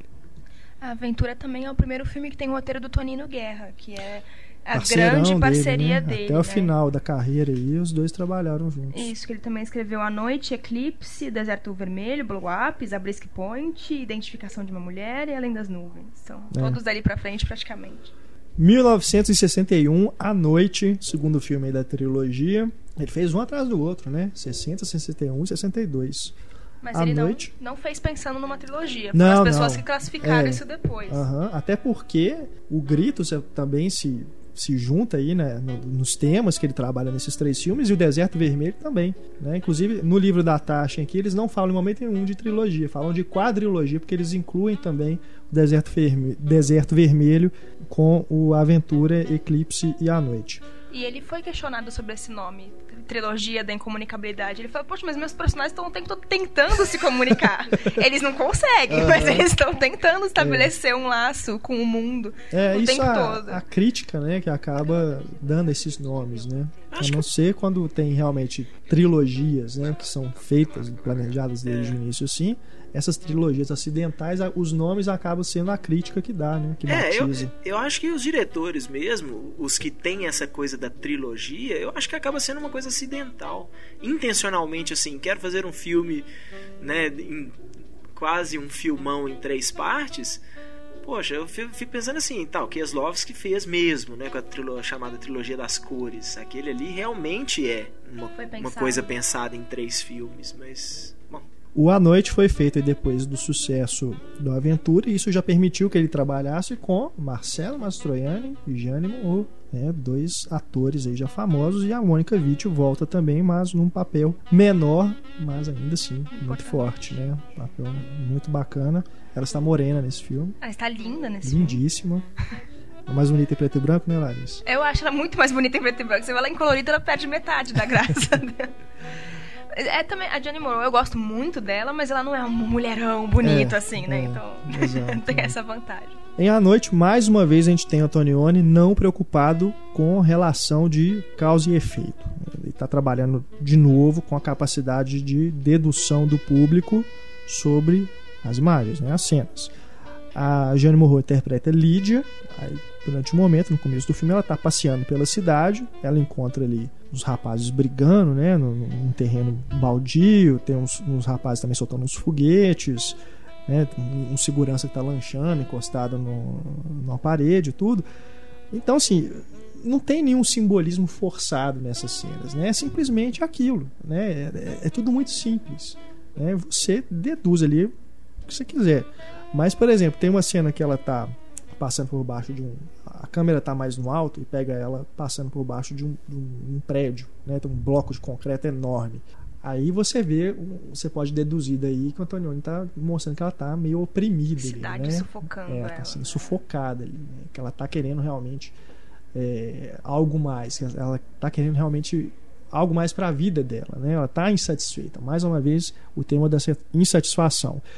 E você tem é, nisso, mais uma vez, aquela coisa dele falar da, da, da, Itália da época. Né? Ali já o processo de urbanização sobre ah, os, os, pequenos bairros, né? não tem mais lugar para as pessoas viverem é, nas ruas, né? Aquela, aquele sentimento mais de comunidade mesmo. Mas, mais uma vez, é aquilo: se você não está bem alinhado com essa questão da evolução histórica né, da cidade tudo, talvez você essa, esses comentários que ele faz talvez passem despercebidos, né? Mas com certeza é um tema também que ele está trabalhando ali. No começo do filme, então... o, eles estão visitando o cara no hospital e o Mastroianni é assediado por uma ninfomaníaca. Sim. Vocês acham que a, as enfermeiras batendo na tarada seria uma forma de justificativa do Antonioni por conta da polêmica causada no filme anterior, da relação assim é, chocante da amiga com a, o namorado da pessoa? Tipo, a Cláudia pegando. Não, não me passou isso pela cabeça. Que seria ali o sexo tratado como um pecado e ele, ela tomando a porrada.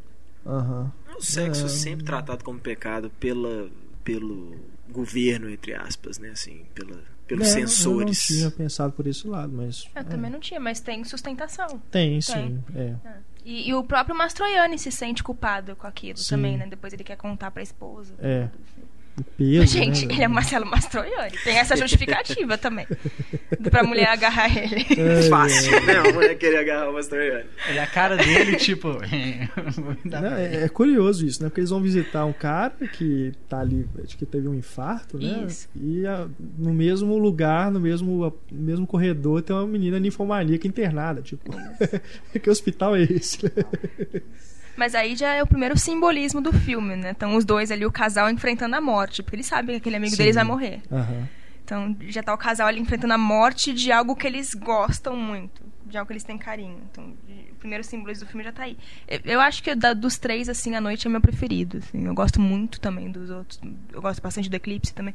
Mas a noite eu acho que é meu preferido. Eu gosto muito dele. É, é claro que, isso que o Túlio falou, ele tem cenas sim que são arrastadas e que você vai sentir. Mas é o filme que mais combina o tédio, assim.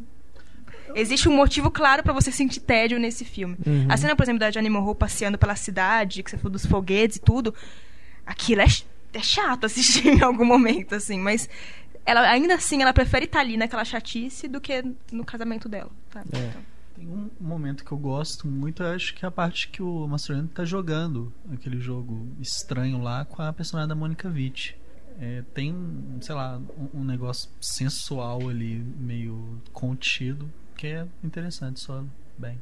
Eu gosto muito da carta final, acho ela linda a carta que ela lê no final. Uhum. Acho lindo, lindo, É, o filme sobre uma crise conjugal, né? O Marcelo Mastroianni e a Johnny Morro estão passando por momentos turbulentos no casamento, vão para essa festa, né? E o eu não sei se, quem que vocês acham que é o protagonista do, do filme? A Johnny Morrow. Pois é que eu fico na dúvida se não é o Marcelo Mastroianni, porque ele a, questão da insatisfação dele, não só com o casamento, mas também a, a ele seguir os impulsos sexuais também de uma forma assim, né? Eles vão para aquele bar aquela hora, né? Ele fica de olho na mulher dançando lá com a, com a taça de vinho, depois ele se envolve com a com a Mônica Witt, né? E não está muito preocupado com a própria mulher. Então eu não sei, acho que é bem é bem dosado, né? É difícil você falar, né? É. Quem que é o personagem principal, né? Mas ainda assim é uma mulher forte que está tentando Sim. ser independente, mas está presa a um homem. É. Assim, de, de, novo, a, a E aquela dele. coisa também, né? Que ela não cede né, ao impulso da traição. Que ela sai com o cara lá na é. chuva, né? Que aliás, uma cena também sensualíssima, né? Ela com o vestido todo molhado, né? Os cabelos molhados e tudo. Ela tá maravilhosa ali com aquele vestido de alcinha, né?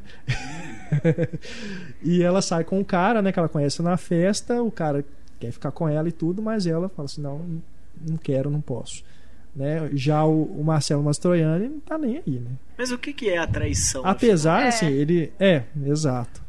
Porque, e de novo o alívio. Ela sente um alívio nela, nela, nele trair ela. É como é. se fosse um alívio. Tipo, tem um motivo para largar ele agora. Tipo, como se fosse isso. Não que seja um motivo. Isso, é, isso é, é bacana, a, a, mas é um alívio. debate da, da traição corporal, a traição física e Aham. da traição de alma, né? Assim, o que, que é pior? Porque Não, a gente é. sempre, né? O, o óbvio é sempre a traição física. Mas isso tem até uma. Meu irmão tinha uma teoria que ele falava isso, que ele falava que eh, quando a mulher trai é muito pior. Uhum. Porque a traição do o homem, ele fala assim, o homem é bicho, o homem é macaco. O homem, né, quando É um trai, instinto, é uma né? coisa física mesmo, é uma coisa animal. E a mulher não, a mulher a quando semente. trai já é já é Pensado. não é pensado, é, é de Tem alma. É. Sabe assim, quando ela chega nesse ponto pra ele, é de alma mesmo, Uhum. assim, é porque acabou, estragou tudo, entendeu? E o homem não, o homem faz porque é inconsequente, é burro e tal. Claro, é, É generalizado, É, né? é, Existem é as exceções problemático. nos dois casos, tanto pra mulher né? quanto pra homem. Mas, é, Mas se é, aplica a esse filme. Com certeza. Totalmente. Então eu acho que, que, que às vezes fica só isso, faltando a oportunidade pra mulher poder virar e falar assim. Aqui, ó, Tanto aqui é- é... é- é- eu precisava era disso pra Aham. acabar. Que é uma coisa que o Stanley Kubrick joga no chão naquela É. cena do, do diálogo do Tom É. Cruise com a Nicole Kidman, que ela Aham. fala: se o cara quisesse, eu tinha largado Aham. tudo só pra ficar com ele. Né? Tanto é Mas- que nesse filme, da noite, você vê que ela tá ciente o tempo todo de que ele não. Ele, ele tá É. traindo, mas ela aceita aquilo. Ela aceita a condição né, que eles estão vivendo, a crise no casamento. Ela aceita isso de uma forma sem culpa. Diferente dele que sentiu a necessidade de ir lá falar pra ela que E a menina na- agarrou ele e né, até no na, hospital. Na vida real, cara, você já parou pra reparar assim? Você conhece casos de mulher que sabe que o marido apronta essas coisas e tal e Conheço. ela continua no casamento, né? Conheço. Quanto você conhece do contrário? Do cara que sabe que a mulher apronta e ele continua no casamento. Aham. Orgulho é uma coisa de morrer. É, é, é, É, não, sem dúvida. Mas tem também a questão de que ela tem ciência da crise do casamento. Parece que ele não quer ver. Ela sabe que o casamento Aham. tá em crise, tanto que 90% do filme ela tá chorando, É. praticamente. Mas ele parece que ele quer ignorar. Tanto que no, no bar ele fica, ela fica tentando chamar a atenção dele e tal, pra, pra conversar sobre o assunto, e ele foge um pouco. Então ela tem essa consciência maior. Uhum. Mas o. Eu acho engraçado também ah, um paralelo do filme que ele, ele trai ela, ele trai o matrimônio, mas ele não se trai artisticamente. Ele fica muito relutante em saber se ele vai trabalhar com um cara, que ele sabe É. que é uma traição artística, Uhum. mas ah, ele matrimônio tudo bem, entendeu? E Uhum. tem uma frase nesse filme que é esse diálogo, assim, eu acho muito legal, que o Antonioni, ele fala que ah, as pessoas frequentemente nos perguntam como nasce um filme. E ele responde: um filme provavelmente nasce da nossa desordem interna. E essa é a dificuldade, colocar as coisas em ordem. E tem um, tem uma, uma, um diálogo nesse filme dele com o cara que quer contratar ele na festa, falando sobre essa dificuldade artística que eu acho muito legal. Assim, todo mundo já trabalhou com processo de criação já passou por isso. Que o cara defendendo que aquilo que sustenta o escritor é, não, não é o lucro, mas um sentimento de necessidade de escrever, né? Porque sabe que aquilo é necessário e tudo. E o Mastroianni responde que, que ele acha que não, porque o, o escritor muitas vezes se pergunta se aquilo não é um instinto necessário, um instinto, um instinto inevitável, mas um- é um trabalho solitário, assim, é um, é um trabalho muito complexo colocar uma trabalho atrás da outra e, e a dificuldade como ele queria às vezes conseguir mecanizar aquele processo e ele não consegue, sabe? Então acho que isso fala bastante do processo de criação e do que o Antonioni pensa. E processo de diversos filmes dele tem personagens que são artistas, né? Sim, Escritores, cineastas, fotógrafos. né? intelectuais, né? É. No ano seguinte, 62, Antonioni faz então O Eclipse, que pra mim, pelo menos pra mim, sem dúvida, o mais enigmático aí desses três. E também o que me deixou também mais entediado, viu, Túlio? Vou compartilhar aqui do seu, do seu tédio. Mas é porque tem aquelas cenas lá na. Esse filme, mais uma vez ele trabalhando com a Mônica Witt e com a Alain Delon. Né? A Alain Delon faz um corretor da bolsa. E tem muitas cenas lá dentro da bolsa de valores que, pelo amor de Deus, bolsa de valores já é um negócio que você já não entende o que acontece lá. Nossa, mas Eu ia falar exatamente o contrário. E as cenas, é, e tem muitas cenas lá, e o filme só vai começar mesmo, é aquilo, mais uma vez, o filme só vai começar mesmo depois de uma hora de duração, que é quando ele realmente sai com a, com a Mônica Witt, e eles começam então o relacionamento deles. Mas diga, Larissa. Não, romance vai começar, mas eu adoro É. as cenas na bolsa de valores, porque é, é verdade, é um tédio, mas aí é- já é a crítica ao contrário, a- a- é a crítica ao capitalismo mesmo. A quanto, Sim, quanto sim. o capitalismo destrói, tanto quanto aqueles relacionamentos estão destruídos. é. E eu acho linda, linda a cena do Minuto de Silêncio, que ninguém gostaria de estar fazendo um Minuto É. de Silêncio ali. Você percebe Ainda ali, claramente, né? é uma obrigação fazer aquele Minuto de Silêncio. Os telefones Então, tocando. Ninguém tá nem aí pro que o cara morreu. Eles estão fazendo aquilo por obrigação. E você vê o minuto de silêncio e não corta. Você vai assistir um minuto de silêncio. E depois volta e dane-se que o cara morreu. Dane-se, eu tenho que continuar com a minha sim, vida. Adoro aquela cena do minuto de silêncio, acho ela linda. Eu falo assim, é mais até estili- estilisticamente mesmo, porque ali é um lugar feio, né? Um lugar fechado, não tem muito que você filmar, você fazer uma bolsa de valores ficar bonita num filme, né? Então, mas mais uma vez, tem tudo a ver o cena, ele é usando o cenário é. Pra falar dos, dos personagens, dos danos dos personagens, né? E o final do filme também tem uma sequência Oito minutos, não me engano. que é essa realmente é enigmática mesmo, porque ali o- os personagens principais sumiram, ele tá simplesmente filmando pessoas, né, olhando assim, com medo, tudo que tá acontecendo, assim, o apocalipse e tal.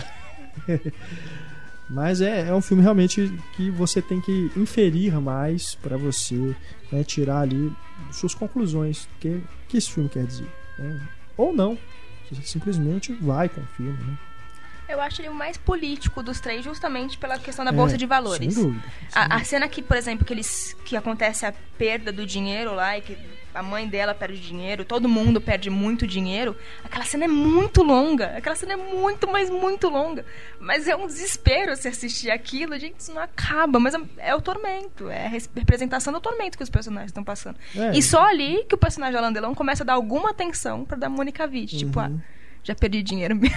Negócio É, ele tá falando de economia ali, né? É. Os efeitos da. Mais uma vez, os efeitos pós-guerra, né? Tudo. Ele tá, tá falando disso, não tem como. cinematograficamente também a bolsa de valores é o assim meio que o cúmulo da ganância né? Assim do jeito que a gente vê assim nos filmes pelo menos eu nunca fui à bolsa de valores para saber exatamente isso mas essa coisa dos caras eu compro eu compro eu vendo, eu vendo. aquela gritaria aquelas coisas os caras praticamente uma competição aquilo ali e tal né? é feio né? Assim é, parece uma coisa assim a cobiça do ser humano querendo aquela aquela disputa, né, financeira, tudo ali é dinheiro, dinheiro, dinheiro e quem ganha mais e o que, que vale mais é, é, é uma coisa que cinematograficamente é, é, é fácil explorar isso, né, mostrar isso assim, tipo, olha, esses caras aqui são tipo com todo perdão da palavra, é tipo a escória da humanidade, esses caras aqui. Uhum. Porque muita gente nem entende o que, que é uma bolsa de valores. Por que, que existe a bolsa de valores. Eu não né, assim. entendo aquelas cenas, tipo, vendo, eu compro. O que, que significa isso? Eu não É. sei. Alguém surge aí Não explica o que tá acontecendo.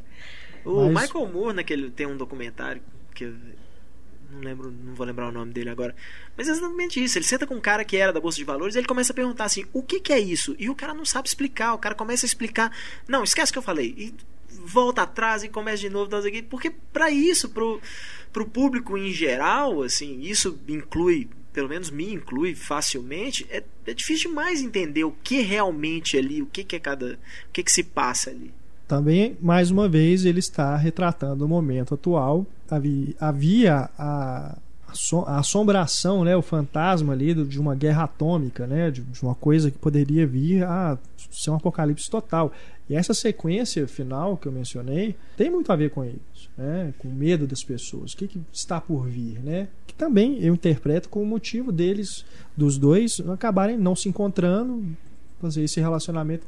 E aí, né? A gente vai vai levar, vai sair alguma coisa daqui, a gente simplesmente a gente vai começar realmente a ter uma vida juntos, né? Não, não sei, e a gente não sabe o que vai acontecer, nem por que, que eles não se encontraram, enfim. Esse pra mim é o mais frustrante dos final, do final. Eu sei que tem a intenção, É. porque era o relacionamento mais bonitinho É. que eu já vi no filme do Antonioni. Exato. Olha é. que bonitinho, um relacionamento que as pessoas se falam, elas se entendem. É. É, o Alain Delon e a Mônica Witt. Mas e, e aí acaba. Agora, tem uma cena da Mônica Witt dançando, sei lá, uma, Uma dança africana. africana. Aquilo ali, realmente, eu falei, eu falei assim, que porra é essa? Todo respeito ao Antonioni, né? Eu sei que ele né, gosta de fazer uma cena assim que não tem nada a ver com nada, simplesmente tá filmando o momento mesmo, né? Do personagem e tudo. Mas ali realmente tem muito esquisito. Eu chamo esses momentos de Godard.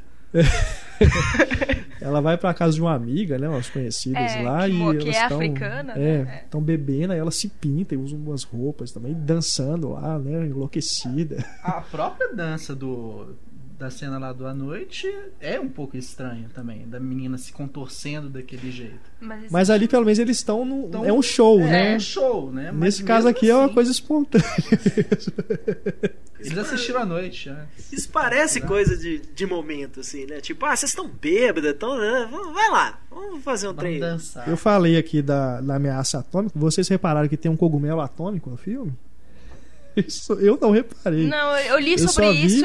Onde? Aqui no livro da Tasha que eu vi isso, porque no começo do filme a Mônica Witt está se separando, né, do marido, e na hora que ela abre a janela tem uma, como se fosse um reservatório de água, uma torre lá atrás. E ele tem o formato, se você observar, ele tem o formato de um- uma explosão atômica, né, do cogumelo atômico, né, daquela aquela parte grande lá em cima com um corpo afunilado, né, para baixo. Então, aqui no, no livro da Tasha, eles fazem essa comparação que também você pode É, a ameaça tá sempre você lá. pode né? ver isso também como essa leitura mesmo de que né, tem a, a assombração ali por trás. Né? Tem o simbolismo também de que o personagem dela é uma tradutora, né? Então é aquela coisa de os É. personagens dele não se comunicam. Ela é uma tradutora, mas ela não se comunica É. com ninguém. E eu, eu acho muito bacana também que eu reparei. Eu lem- tem uma cena na noite que é muito claro isso, e nesse também, que ele gosta muito de filmar por trás de vidros, né, Antônio? Sim, tem muita sim. cena que se passa atrás de um vidro. Ele tá filmando atrás de um espelho, atrás de um vidro. E é, é bem bacana isso também, né? Mostra um certo distanciamento do personagem. É, Ele também gosta bastante de filmar é, cenas dentro de carro, né? Em vários filmes dos que eu assisti, tem sempre a cena lá da câmera atrás e a pessoa dirigindo.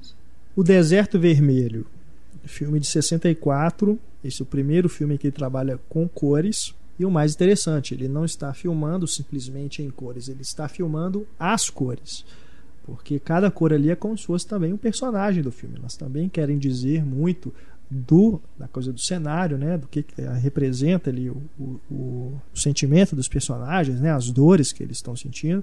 E ele pintou muita coisa especificamente para mostrar isso, né? É Realmente é, é trabalhar com inovação com cores, né, com a linguagem. Ali naquele momento cor já não era uma coisa nova, né? Já existiam filmes coloridos, mas mesmo assim trabalhar com esse grau de com essa aproximação, né, é, artística de, de você dar significado para aquilo, um significado que não é simplesmente a cor natural, né? Isso é, é bem interessante.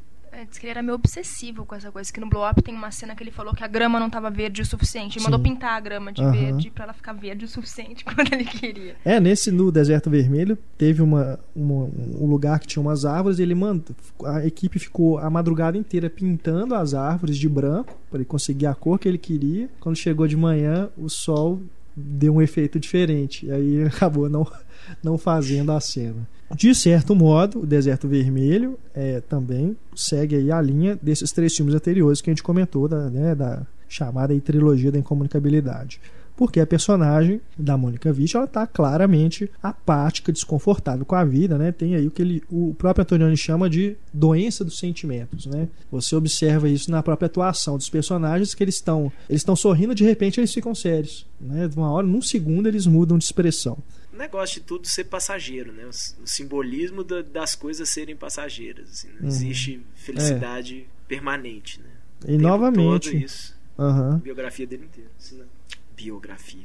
novamente um filme que retrata, pode ser lido também, isso é uma interpretação também, é, como o trauma do pós-guerra, né? A ina- A inadequação do homem à, à- realidade ali do pós-guerra, né? A- depois de todos os horrores que o homem foi capaz de cometer na guerra, ele tomar ciência da sua própria condição e também da evolução tecnológica, da evolução urbanística, né, da evolução industrial, porque o filme se passa quase todo em uma fábrica, né, nas instalações de uma fábrica. Então ele filma muito ah, as torres, né, estruturas de ferro, né, uma coisa muito pesada mesmo. É um filme bem, bem duro, vamos dizer assim, bem frio, né. E a personagem da Mônica Witt, ela está se recuperando de um trauma, ela, se eu não me engano, ela tentou um suicídio e ela tem um filho também e está tá ali com o marido dela trabalha na fábrica e ela acaba se relacionando também com um, um é funcionário, é amigo do marido dela, que é o Richard Harris, né? É, ele Interpretado é um- pelo Richard Harris. Professor dublador. É. Ele Então- é um engenheiro, né? Que tá, acho que é desse- ele tá de passagem pela, É. pela fábrica lá. Acho que ele tá recrutando alguém para É, trabalhar no navio, vai, ele vai, né? ele vai fazer uma outra fábrica, uma É. coisa assim. É, se E eles é acabam também se, projetista, é, coisa assim. acabam se relacionando, né? Tem uma cena numa cabana que ali é um momento em que eles estão parece até refugiados, o único lugar que eles têm para ter o contato humano mesmo, né, de pessoa com pessoa, o calor humano, né, naquele ambiente que é gélido, né, tem muita neblina, né? E nesse momento inclusive tem uma cena que é muito bonita em que ela depois que eles saem dessa cabana, os supostos amigos que ela fez começam a desaparecer na neblina, né? Eles vão ficando fora de foco e meio no meio da fumaça mesmo, a gente não vê mais o- os rostos, os rostos deles. né? É muito bonita essa cena. Teve um desentendimento entre o Richard Harris e o Antonioni na gravação, né? Porque dizem que o Antonioni não era um cara muito legal, assim, de se conviver. E que ele tinha essa filosofia de que ator é gado, né? E aí ele tava dando umas instruções pro Richard Harris e o Richard Harris perguntou, mas por que fazer isso? E ele respondeu, você não pergunta, você só faz, você não atua. E disse que o Richard Harris não gostou e ele também já tinha compromisso com outro filme e ele largou as filmagens, assim, meio É. que no meio tem dublê dele em várias cenas, assim. Você vê ele de costas e tal. É, eu fiz essa, essa leitura do filme, mas aqui tem, tem as- os depoimentos aqui do próprio Antonioni falando sobre o que, que ele quis dizer, né? Eu acho até eu sempre curioso quando o diretor tem que explicar a intenção dele, né? E nesse filme aqui, nesse, nesse caso do Deserto Vermelho, ele falando por, porque nos outros filmes, né? A Noite, a Aventura, você vê que ele filma muito a natureza, né? A beleza é, das paisagens e tudo, e faz aquela crítica à evolução é, urbanística, né, em tirando o lugar da- das paisagens naturais. E aqui ele fala que ele queria mostrar que a parte industrial, as fábricas, né, as torres das fábricas, elas também podem ser bonitas. Por isso que ele filma muito, né, aquele plano das antenas que estão sendo construídos, as torres, né, as chaminés e tudo. Ele fala isso que ele ele, tá- ele mesmo estava tentando se adaptar, né? Ele achava que o homem tinha que se adaptar a essa evolução, porque não tinha como ele ficar, né? Só lembrando do passado, né? Preso a, a- preso às condições de vida do passado, tinha que se adaptar mesmo à evolução do mundo moderno. E ele queria mostrar que uma árvore, a, forma de uma árvore pode ser tão bonita também quanto, a, aliás, o contrário, a forma de uma chaminé. pode ser tão bonita quanto a forma de uma árvore, por exemplo. E você vê isso no filme como que ele filma bastante mesmo nos planos abertos, né, da- mostrando as instalações dessa fábrica. Uma fábrica pode ficar bonita se for nas mãos do Antonioni, né? Porque, É. vamos lá, né? Não é né? tão bonito quanto não. Em 66 ele faz o Blow Up, depois daquele beijo, que no Brasil tem Já subtítulo. os, os raios das pessoas que enfiavam subtítulos em tudo já existem desde 66. Né? Que aliás, se for interpretar, o subtítulo é depois daquele beijo que começa, começa o filme mesmo. né? começa a trama do filme, né? E o Blow Up, pra mim, eu, eu diria, eu fico entre ele e a Aventura como os meus favoritos do Antonioni. Eu acho que na minha, para mim, na minha listinha seria o Blow Up. Blow Up foi o que deu a ele a palma de ouro finalmente no É. Festival de Cannes. Primeiro É, filme dele em inglês conhecido. também, né? Falado em inglês. É. Produção é, da Inglaterra, eu acho. É, foi o primeiro filme que ele fez, um contrato que ele fez com a MGM, né? Ele tinha que fazer três filmes, fez esse, o Zabriskie Point e o Profissão Repórter. Esse filme eu acho que ele já começa de uma maneira diferente. Aí você fica mais otimista assistindo o filme na hora que você vê o nome do Herbie Hancock como trilha sonora em pianista de jazz. Aí você já tem aquela empolgação. Legal, a trilha sonora desse filme vai me pegar. Logo depois, você cria uma vontade em abandonar a sua profissão, seja ela qual for, simplesmente para ser fotógrafo. Eu acho que é uma das cenas mais sensuais que eu já vi, ele fotografando a garota e aquela tensão entre eles, mas ele é profissional. A modelo no começo do É, filme. a modelo no- no comecinho. Ele é profissional praticamente simulando momento. uma relação sexual. Sim, ali, né? Ele é profissional naquele momento, mas logo depois ele cede a tentação com as grupos dele em cima de um, sei lá, uma cartolina É. roxa e pega as duas. Não emocionada. E depois tem outro momento que eu gosto bastante. É, também falando dessas coisas para maiores de 18 anos, na hora que a gente vê a Vanessa Redgrave, porra, conheci ela no Missão Impossível já Isso que eu ia Com falar. idade. Pra você que só conheceu a Vanessa Redgrave como aquela vovozinha, Né? né? Essa vovozinha desses Pois é. filmes. E lá você vê ela puta em forma, meu. Do caralho a cena, lindona, Aham. sensual demais também, não tanto igual a primeira sequência, mas é um filme que tem É. essa coisa sexy assim de você querer mudar de profissão. E tem outro momento também muito legal, que é a parte que tem o Yardbirds tocando a banda antiga do Jimmy Page, que Pô, é o Jimmy Page, guitarrista do Led Zeppelin, saca? Aham. Herbie Hancock e Jimmy Page na mesma coisa, então Antonioni mandou bem nessa aí. Curiosidade onanista. é o primeiro filme britânico com no frontal. Que isso, inclusive, é, é, é curioso como ele retrata o sexo, né? Nos filmes italianos, ele não. Esses filmes ante- italianos anteriores, ele não mostra até nudez mesmo, né? As atrizes. Você não vê os seios das atrizes. Você vê, Numa vezes, noite você vê peitinho da É, você vê assim, mas de relance, né? Não é aquela coisa explícita.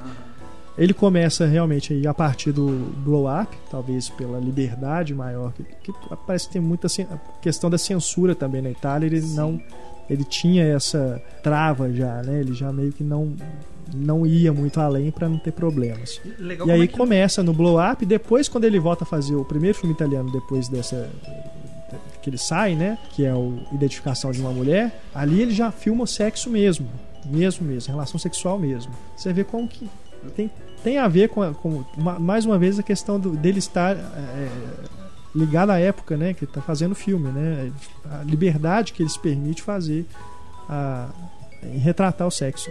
Eu acho que ele usa isso de maneira inteligente ao favor dele, Sim. porque a Vanessa no- momento que ela tá com os braços cobrindo os seios, ela tá estimulando ele. Ela É. tá provocando. É. ele. Então, Verdade. Só para contextualizar, né? O, o ator aqui principal é o David Hemmings. Ele interpreta Thomas, um fotógrafo de moda, né? Tá insatisfeito, mais uma vez, insatisfação com o vazio da vida, né? E ele passa a procurar um novo sentido para a profissão. Aí ele fotografa um casal aos beijos num parque.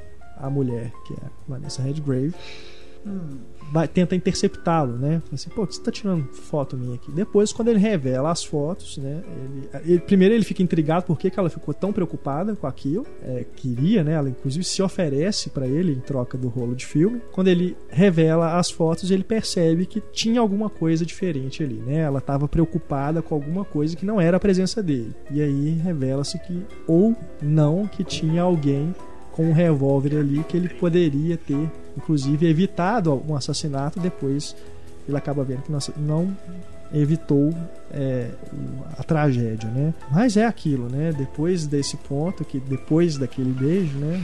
As coisas que se desenvolvem ali são realmente fantásticas desse ponto de vista do que acontece mesmo, né? Será que que é ilusão, né? O que é ilusório, o que é realidade, né? As reflexões que ele faz a, a partir disso é uma coisa realmente É, genial. é, eu acho muito legal quando ele cada vez mais ele vai tentando ampliar né, a, a Isso, foto e quanto né aquela coisa quanto mais perto chega mais distorcido aquilo Exato. fica né mais difícil de enxergar fica É, até aquela coisa do às vezes você tem precisa de uma pessoa, alguém de fora né às vezes você precisa pegar uma distância para conseguir ver o negócio de verdade ver a, a, a coisa inteira essa ilusão é reforçada, acho que no momento final do filme, na hora que ele acompanha aquele jogo de tênis sem dúvida. surreal. é. É, tipo, a- o movimento da câmera de uma bolinha, da bolinha imaginária pro a sendo arremessada. Ali é a própria câmera, o próprio Antonioni entra no jogo de ilusão que está sendo Quanto mostrado tempo ali. dura né? aquela cena? Ah, não, não Ela, calculei, ela é cara. direta, não é? É, tem alguns cortes, né? Mas é, ela, ela é longa, né? Como vários momentos do E filme. sem música. Não tem música, é. Exatamente. E são, é, é uma trupe de palhaços, né? Mímicos, né? Que no começo do filme eles aparecem, depois eles voltam. Ele encontra com eles passando na rua também no carro, né? Gritando e tudo. Depois ele reencontra esses esses artistas, né? No parque lá, eles simulam essa partida de tênis e ele some também, né? Eu eu li um texto do Heitor Capuzzo sobre o Hitchcock que ele faz uma comparação entre o Blow Up e o Janela Indiscreta. Uhum. Primeiro pela coisa óbvia assim do voyeurismo, né? Um fotógrafo que fica querendo saber o que ele fotografou. assim como o personagem do James Stewart no Janela Indiscreta, e a questão assim também do será que isso aconteceu? Ou será que ele não quer achar, não quer ele acreditar que aquilo aconteceu? Assim como é que o Hitchcock dá um final que você sabe o que, vai, o que aconteceu, Aham, né? Exato. Mas, uh, mas por boa parte do filme do Hitchcock você filma. Será que esse cara não tá viajando e que nada disso aconteceu? E ele faz essa relação. E existe também uma relação desse filme ser uma homenagem ao cinema, assim, também. Aquela coisa de que tem coisas que você só consegue. Você não consegue ver olho nu, você só Uhum. consegue ver através de lentes. Ou Sim. no cinema, nesse caso, pela fotografia. né? Uhum. É, é, essa coisa do Hitchcock, inclusive, é bem pontuada aqui no livro da Taschen. É, somente falando isso, porque o Hitchcock seria o. O, o Antonioni seria o anti-Hitchcock. Ele também trabalha com esses temas de mistério e thriller, mas ao passo que o Hitchcock ele fornece para você os dados, ele fornece para você a resolução e faz isso de forma magnífica, de forma alguma isso é uma crítica, que E- ele está fazendo não devia diferença de fazer estilo. isso. E também o Hitchcock tá dentro de um sistema de É. estúdio, né? Ele precisava fazer. Ao contrário do Hitchcock, o, isso é secundário. A trama, né, o policial aí, o mistério é, é secundário. E ele fala, assim, o Janela Indiscreta também fala muito sobre alienação, né? Assim Sim. como, como esse filme. Quantas pessoas querem ficar vendo as out- a vida dos outros ao invés da própria. É. Do you ever have deja vu, Mrs. Lancaster? I don't think so, but I could check with the kitchen.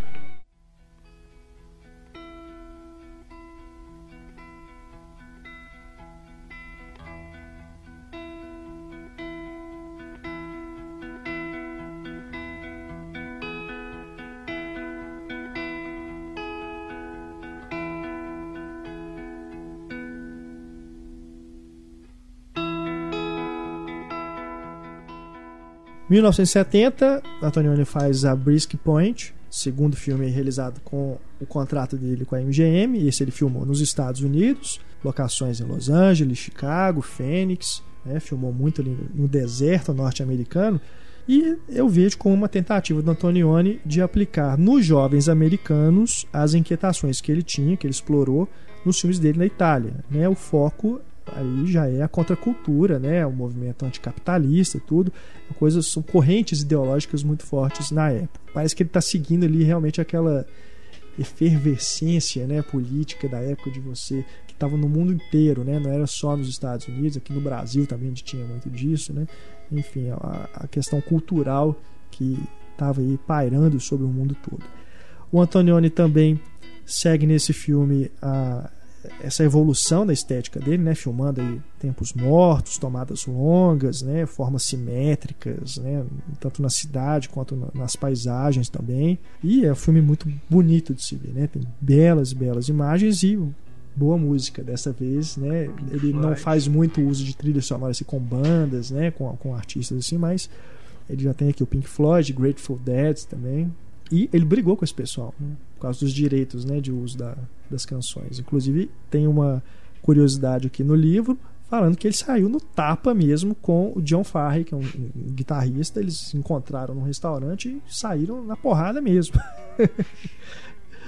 O Pink Floyd falou que ele era muito exigente e chato. Pra uma banda que tem o Roger Waters falar que alguém é chato, é porque o cara é muito insuportável. E o- O- ele recusou uma música do The Doors também. É. The Doors compôs uma música pro filme e ele recusou. Eu também vejo no Eu filme. também tal- recusaria. Ele falou que ele- as músicas do Pink Floyd deixaram ele triste, se sentindo numa igreja, ele gostou bastante. Uhum. Vai entender. Eu também vejo no filme, porque ele- esse filme é pós Easy Rider, Sem Destino, do Dennis Hopper. Eu vejo uma tentativa até do Antonioni de fazer um filme parecido, né? Porque tem muito disso. É um road movie, de certa forma. Se passa muito na estrada, tem cenas muito bonitas, aquelas cenas do rasante do avião. Aquilo é foda, é foda. Acho que é o flerte mais interessante e sortudo, né? Porque o cara não sabia que era uma garota dirigindo. Aham. ali, né? É verdade. Poderia ter dado errado. E tem outras cenas belíssimas também, né? O sexo na areia, né? Aquilo ali, uma orgia na Esse cara areia, ele né? no deserto. E, a- e tem as explosões também, né? No final ali, é quando a menina imagina aquela casa, aquele. Não sei se é um condomínio, né? Uma casa planejada da, da firma para onde ela trabalhava, né? Uma firma, uma imobiliária. Ela imagina aquilo explodindo e as explosões sucessivas, né? Uma atrás da outra. Aquilo também é muito bonito. A fúria de uma mulher. O Michael Bay também. deve ficar com uma inveja desse filme. É, Deve ser por causa desse filme que o Michael Bay virou diretor, né? Coisa dessa cena, né? Só, só curiosidade sobre o lugar, o Zabriskie Point, foi onde as fotos do Joshua Tree do YouTube foram realizadas. As filmagens do Kill Bill aconteceram lá também. E o Foucault comentou que a viagem de ácido, o melhor momento da vida dele foi lá também. e os dois atores fizeram nada depois, né? Foi só aquilo Pois é. mesmo. Que foi, foi nesse filme, inclusive, depois que eu vi esse filme, inclusive, que eu percebi essa coisa, sabe, do, do cinema dele rejuvenescer, dele ter feito aqueles filmes mais clássicos lá atrás e che- chegar nesse ponto, sabe, fazer um filme desse que é tão jovem, é um filme muito jovem, né, sobre jovens e é um filme jovem. Achei bem interessante. Vocês sabiam que o Harrison Ford estava nesse filme e a cena dele foi cortada? Ah, é? É, Sabendo. o Harrison Ford estava no elenco e foi cortado. 74, Profissão Repórter, o último filme que ele fez para MGM. Aliás, seria outro filme, seria um filme que ele ia filmar inclusive no Rio Amazonas, pra você ver. Mas aí acabou que esse filme se chamaria tecnicamente Doce. Esse filme acabou não sendo feito, ele fez o Profissão Repórter no lugar. No lugar. Ainda bem que fez, né? Porque é um puta filme, né? O Jack Nicholson interpreta um repórter, ele está ali cobrindo uma situação política no deserto do Saara. É, o carro dele enguiça, né? Começa a dar tudo errado. O guia dele abandona ele no meio do- da areia, tudo, no meio do deserto. Ele tem que voltar pro hotel e tudo. Quando ele então troca de identidade com um, um cara que ele encontrou no, no quarto do hotel, né? Que já estava morto. Mais uma vez, a insatisfação. Né? O cara está insatisfeito com a vida dele, com a profissão dele. É um filme que, inclusive, assim, parece que tem satisfeito com a vida de uma forma geral. Ele não, tá, ele não quer mais viver, não quer mais viver mesmo. Tem várias cenas em que ele aparece com os braços abertos, né? Tem uma hora que ele tá num bondinho, ele tá andando num bonde, ele se, põe, se projeta para fora, assim, parece que aí a cena mostra como se ele estivesse voando, né? E é um filme que tem o próprio plano de sequência, que é, que é a marca mais forte desse filme, muito lembrado por causa desse plano sequência final, que é aquela coisa, é como se uma representação do- da própria alma, entre aspas, do cara saindo dali, né? Porque ali já é um momento que ele não está morto ainda, mas vai ser morto ainda naquele plano. E é um plano que a, a câmera sai do quarto, atravessa a grade, né? A gente também tem essa ilusão de que ela está atravessando a grade, na verdade aquela grade ela se abre, né? Mas como a gente a gente não está vendo isso acontecer, inclusive remete aí ao, ao blow up, né? Quanto mais perto vai chegando, mais a ilusão vai se formando. Nesse caso, é um plano longuíssimo, se eu não me engano, uns 7 minutos ele dura. Levou um tempão para fazer, para eles filmarem, é porque precisou de um aparato imenso para poder estabilizar a câmera, para ir deslizando, né? depois dar a volta lá do lado de fora e mostrar a parte de fora do, do quarto do hotel, e depois voltar e mostrar lá dentro o que está acontecendo. É uma realização das mais magníficas, eu, eu diria que é uma das, das cenas mais fodas que eu já, já vi assim, de todos os tempos. É uma cena realmente impressionante do ponto de vista técnico, né? E ela também não é gratuita, ela também representa alguma coisa ali. Não é só um exercício de estilo, né? Tem sempre essa coisa, estava falando da, dele, né? As cenas de braços abertos e tal. Mas fica parecendo isso, assim, do cara insatisfeito com a vida, né? Insatisfeito com tudo. Então, a partir do momento que ele né, troca de, de identidade aí, é aquela coisa assim, tá, eu tô tô pronto pro, pro que vier. O que vier é aceitável, desde que mude, né? Desde que, que as coisas não sejam mais a mesma. Que é que a gente, que tá- que a gente tava falando antes aqui, o que a marca do diretor, né, não é visual, normalmente é a recorrência de temas, que é uma grande recorrência do, do Antonioni é exatamente isso, né? Essa insatisfação assim com, com o que é agora Uhum. e o, o que que pode mudar e aceitar a mudança e esse tipo. E é um filme também que tem a questão do, do, do mistério. Não só dele trocar de, de identidade com um cara que depois descobre ser um traficante, traficante, de armas, né? né? E você vê ali que tem uma coisa da- espionagem também, né? Mais ou menos como se fosse um filme de espionagem, né? Dele estar se envolvendo ali em questões, uma conspiração maior, né? É bem interessante, Profissão Repórter, que tem o título americano, The Passenger, The Passenger. e aqui no Brasil já foi lançado como O Passageiro Profissão Passageiro, Repórter. profissão repórter e depois, porque o, o título original é só profissão repórter mesmo, É. né? Assim, hoje ele italiano. foi ao ser relançado, né, em DVD essas coisas, ele foi relançado uhum. apenas com o nome o nome mais fiel, né, só o Profissão Repórter. Vamos nos aproximando aqui do final da carreira do Antonioni, anos 80 já. Em 1980 ele ficou aí cinco anos, né, sem realizar nada. E quando ele fez o Mistério de Oberwald, um filme feito em vídeo, foi feito para ter uma produção televisiva, foi feito é um projeto que ele voltou a trabalhar com a Mônica Witt é um projeto que ela apresentou para o Antonioni e que ele mesmo fala entre, falou em entrevistas que é um projeto que ele não faria se não fosse pelo simples motivo de voltar a filmar alguma coisa, que ele não conseguia mais naquele ponto ficar simplesmente escrevendo argumentos e não conseguir realizar nada, que ele precisava fazer um filme de qualquer forma. Aí fez esse filme que você assistindo você vê que realmente é o mais diferente aí, é o pior filme do Antonioni repleto de diálogos, coisas que você não encontra nos filmes anteriores dele, nem nos primeiros. É um filme que tem diálogo quase o tempo todo. Sem falar que feito em vídeo, né, não tem aquela qualidade cinematográfica. As imagens não são muito bacanas, ainda que tenha intervenções dele, e isso ele falava que era um dos motivos que levou ele a trabalhar com vídeo, que era essa possibilidade dele intervir mais na imagem sem esperar a pós-produção, a montagem, tudo. Porque com vídeo ele podia, já ali no set, durante a, a feitura do filme, já manipular as coisas ali. Então ele mexe muito com cor e de uma forma até tacanha. Tem um, um, um chefe lá de polícia, que seria o vilão do filme, que ele simplesmente faz o quê? Ele coloca um filtro azul em cima do cara para mostrar que ele é mais frio ali dos personagens. É uma coisa realmente medonha. É, é, dá pra você acreditar naquilo, é, é cartunesco até. Mas tem a Mônica Witt, né? Que é aquela maravilha. E tem umas cenas bacanas, tem umas coisas legais, mas realmente é dos menores trabalhos do Antonioni. Em 82 que ele realmente voltou a fazer filme na Itália, Identificação de uma Mulher. Ele volta a fazer filme na Itália e volta a falar sobre a Itália. Também temos ali ele falando sobre. Se você comparar, né, como que ele mostra a Itália, como que ele mostra Roma nos filmes lá dos anos 60, como que ele mostra nesse, dá para você estabelecer essa, esse comentário que ele faz sobre como que as coisas agora estão piores, talvez. E ele fala, né, não só do, da questão política, mas também da sociedade, como que as pessoas mudaram, os comportamentos mudaram. Tem uma festa também na burguesia, uma festa que se passa ali no, no ambiente aristocrático. Mas também é um filme que tem bastante diálogos, tem uma história mais tradicional, ele segue uma coisa mais tradicional, apesar de no meio ali ter alguma, algumas cenas que você fala assim, ah, isso é coisa da Antonioni, né? Filmar essas coisas que não tem muita ligação com, com o enredo.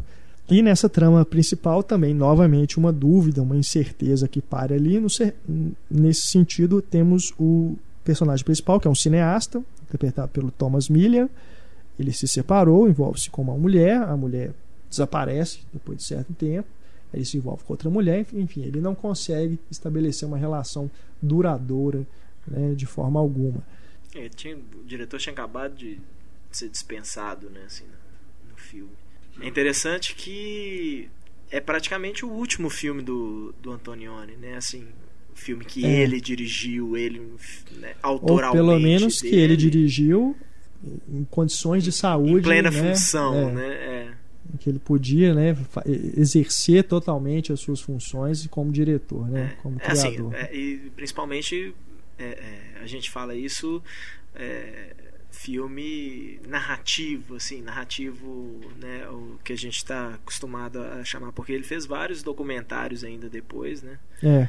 É, esse filme a gente também já Inclusive, observa tem mais música, né? Os planos são mais curtos, que parece que ele Nesse ele já trabalhou com outro montador, então ele mesmo montou o filme, ele já começou ali a meio que adaptar né, a própria linguagem da época, que já era uma coisa mais diferente.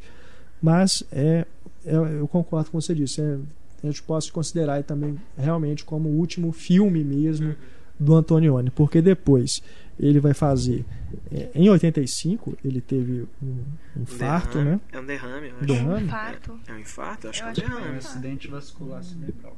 Teve um AVC. É, um né? AVC é. Teve um AVC, perdeu a capacidade de falar, ele não conseguia se comunicar direito, ficou com metade do corpo, metade direita do corpo paralisado. Realmente trágico, né? Um cara como esse ficar tão debilitado e aí só em 95 ele volta a realizar um longa com a ajuda do Vin Wenders. Além das Nuvens. Um título já bem emblemático, até de uma forma triste, né? Além das Nuvens, ele já tá já estaria aí passando para outro plano, né? Apesar do que ele só veio a morrer em 2007. No mesmo Inclusive, dia do Bergman. Um dia depois. É menos 24 horas É, depois. é foi, foi junto, né? O fato de um cineasta que passou a carreira dele toda falando de filmes, sobre a dificuldade de se comunicar, ter sofrido um acidente no final de vida, Não é? ficar sem falar. É uma, é uma coisa meio. É mórbido isso, né? Muito Você mórbido. pensar nisso. E o, o Wim Wenders auxiliou o Antonioni na realização desse Além das Nuvens, que é uma, mais uma coletânea de histórias que o Antonioni já tinha publicado, inclusive. É, não, não, chega, não tinham chegado a ser filmadas. São quatro histórias, mais uma vez, sobre relacionamentos que não dão certo. E essas histórias surgem através do, do- do- de, um, de andanças né, de um cineasta que é interpretado pelo John Malkovich, que é claramente inspirado no próprio Antonioni. Inclusive, o, o- a voz em off, né, a narração em off no início do filme, é tirada diretamente de anotações que o Antonioni fez ao longo desse período aí em que ele esteve é, debilitado. Né?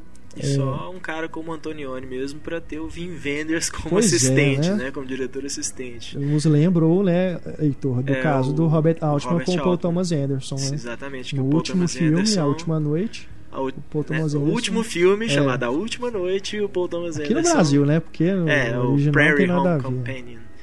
Que Robert Altman já estava em cadeira de roda, já, né? já, já estava bem debilitado e quem fazia aquela coisa física mesmo É. do diretor, assim, mais pro final das filmagens, né? Uhum. Aquela coisa física do diretor de estar no set, de pra cima e pra baixo, Uhum. né? Era o, próprio Paul Thomas Anderson. Também, né, tanto ele quanto Wenders já eram diretores estabelecidos Sim, ao fazer sim. isso, né? Não é assim, ah, o cara começo de carreira. É. Não, já eram caras Já, elogiados, vencedores de prêmios importantes e tal, mas mostra isso, né? Mostra o respeito, a, a passagem da tocha aí, olha. É. E o Wenders falava que ele achava é, um absurdo o Antonioni, apesar de ele não poder se comunicar, ele estava bem lúcido, né? Criativamente ele estava bem lúcido. Ele não poder fazer filmes por causa da condição física dele. Então ele foi a voz, foi e as mãos do, do Antonioni durante as filmagens. Ele inclusive publicou um livro, um diário sobre a experiência dele de fazer esse filme com Antonioni, vale a pena procurar aí, você que se interessar em saber mais.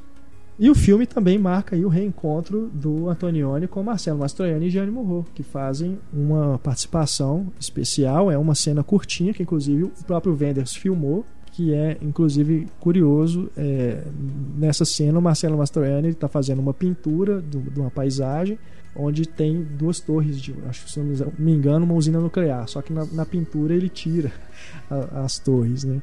E a Gianni Morro chega para ele e fala: Você tá filmando, é, pintando paisagem, né? E o, o, o personagem do Marcelo Mastroianni fala que o simples fato de ele reproduzir o gesto de outro artista já é satisfatório para ele. Que seria aí mais ou É, menos o que o Wim Wenders está fazendo, Essa né? brincadeira aí. Em 95 também ele ganhou um Oscar honorário, né? O, o Antonioni. É, Antonioni ganhou um Oscar honorário em 95 e é o discurso mais breve da, da história do Oscar. Que ele simplesmente falou grátis. Né? O cara não É. consegue falar, tem Ah, metade do corpo paralisado. É, pessoal. foi, foi a única coisa que ele disse como agradecimento. Depois aí desse filme, o Antônio ainda fez vários curtas, documentários, Documentários, tudo, é. né? Ele depois concebeu o projeto de longa que é o Eros de 2004. Esse que tá- ele dirigiu um dos, Um segmentos. é o segmento de abertura, inclusive. E depois vem o segmento dirigido pelo Steven Soderbergh e pelo Wong Kar-wai. Ele inicialmente diz aqui no livro da Taschen que ele queria o Billy Wilder e o Elia Kazan para dirigir. Tirar os dois da aposentadoria. Imagina, mas não conseguiu, né? Até porque eles morreram pois, o Billy bem Wilder antes. O Billy foi Wilder foi antes. Se não me engano, o Billy Wilder de 2002, né? É, o Eli Kazan acho que foi depois. É. Mas enfim, acabou que não, não deu certo. Porque devia ser um projeto que ele devia estar tentando levantar há bem mais tempo, né? Enfim, 2004, quando ele dirigiu também um curta chamado O Olhar de Michelangelo, falando do xará dele. O Michelangelo falando sobre o, Xará, hein? É, que xará, né? Esse curta, O Olhar de Michelangelo, está presente no, num- numa das edições do DVD de Eros. Não sei se aqui no Brasil, está como extra, mas aparentemente na versão americana existe como extra esse curta que foi o último trabalho do Antonioni. Ele morreu em 2007, né, como dissemos aí, pouquinho junto, quase junto com com Bergman. Perdemos de uma tacada só dois mestres, né? Ele já morreu, já estava na idade bem avançada, né? Mas o, o, a nota triste é mesmo ele ter sofrido esse AVC que impossibilitou que ele realizasse outros filmes aí durante os anos 80, 90 com o mesmo vigor que ele teria se estivesse bem de saúde, né? Tem outros projetos que ele. Ele chegou, em 76, ele chegou a cogitar trabalhar com Scorsese no filme também, acabou que não deu certo. Enfim, tem projetos inacabados, tem várias coisas publicadas também. Existem documentários sobre Antonioni, vale procurar. Esse podcast foi simplesmente uma homenagem, né? Analisamos aqui toda a obra dele, porque realmente é um diretor fantástico, você que já conhece, vale a pena rever, né? Celebre também o centenário do Antonioni conosco. Com certeza, Reveja os filmes. É, a maioria dos filmes você acha em boa qualidade acha, acha. em DVD. Aqui, é, aqui no Brasil, o Crimes da Alma eu sei que saiu. Tem algum outro que, se não me engano, também saiu, desses mais Alguns já foram lançados em Blu-ray lá fora, é, né? Pode é, dá para achar tranquilamente. Vale muito a pena procurar mesmo e torçamos aí para que seja feita, de repente, uma mostra, né? De retrospectiva aí do Antonioni, porque merece mesmo se aparecer, não deixe, não deixe de ir, assista aos filmes dele, você que está conhecendo agora, faça essa viagem né, cronológica que nós fizemos aí para você conhecer a obra dele, né, ver como que foi a evolução artística dele, é realmente muito interessante. Michelangelo Antonioni, um dos meus diretores favoritos, eu diria. Longa vida, Michelangelo Antonioni. Longa vida. Morreu aos 94, né, cara? Pois é. E morreu trabalhando quase. É, é, foi pouco pensar depois, que né? a gente eu fico preocupado assim, poxa, o Clint Eastwood já tá com 80 anos, assim, tipo, é. daqui a pouco nós vamos perder esse cara. Não, vai aos 94 Aí é só te lembrar do Manuel de Oliveira. É, né, 102, se eu não me engano. Continua trabalhando. É, tá aí, tá, tá aí. Longa vida. É isso aí, pessoal. Ficamos aqui no podcast Cinema e Cena especial Antonioni, na série Grandes Diretores. Agradecemos a sua audiência. Esperamos que tenhamos contribuído aí para o seu conhecimento sobre Antonioni, que você também possa ter refletido também sobre a, os filmes dele que você já viu, que reviu recentemente.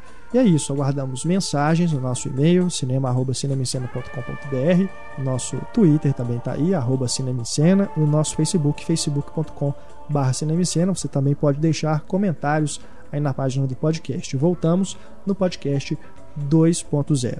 Eu sou Renato Silveira, editor do Cinema em Cena. Participaram aqui do debate comigo Heitor Valadão, Túlio Dias e Larissa Padron, a equipe do Cinema em Cena, aqui falando para vocês sobre Antonioni. Um grande abraço, até o nosso próximo programa. Tchau.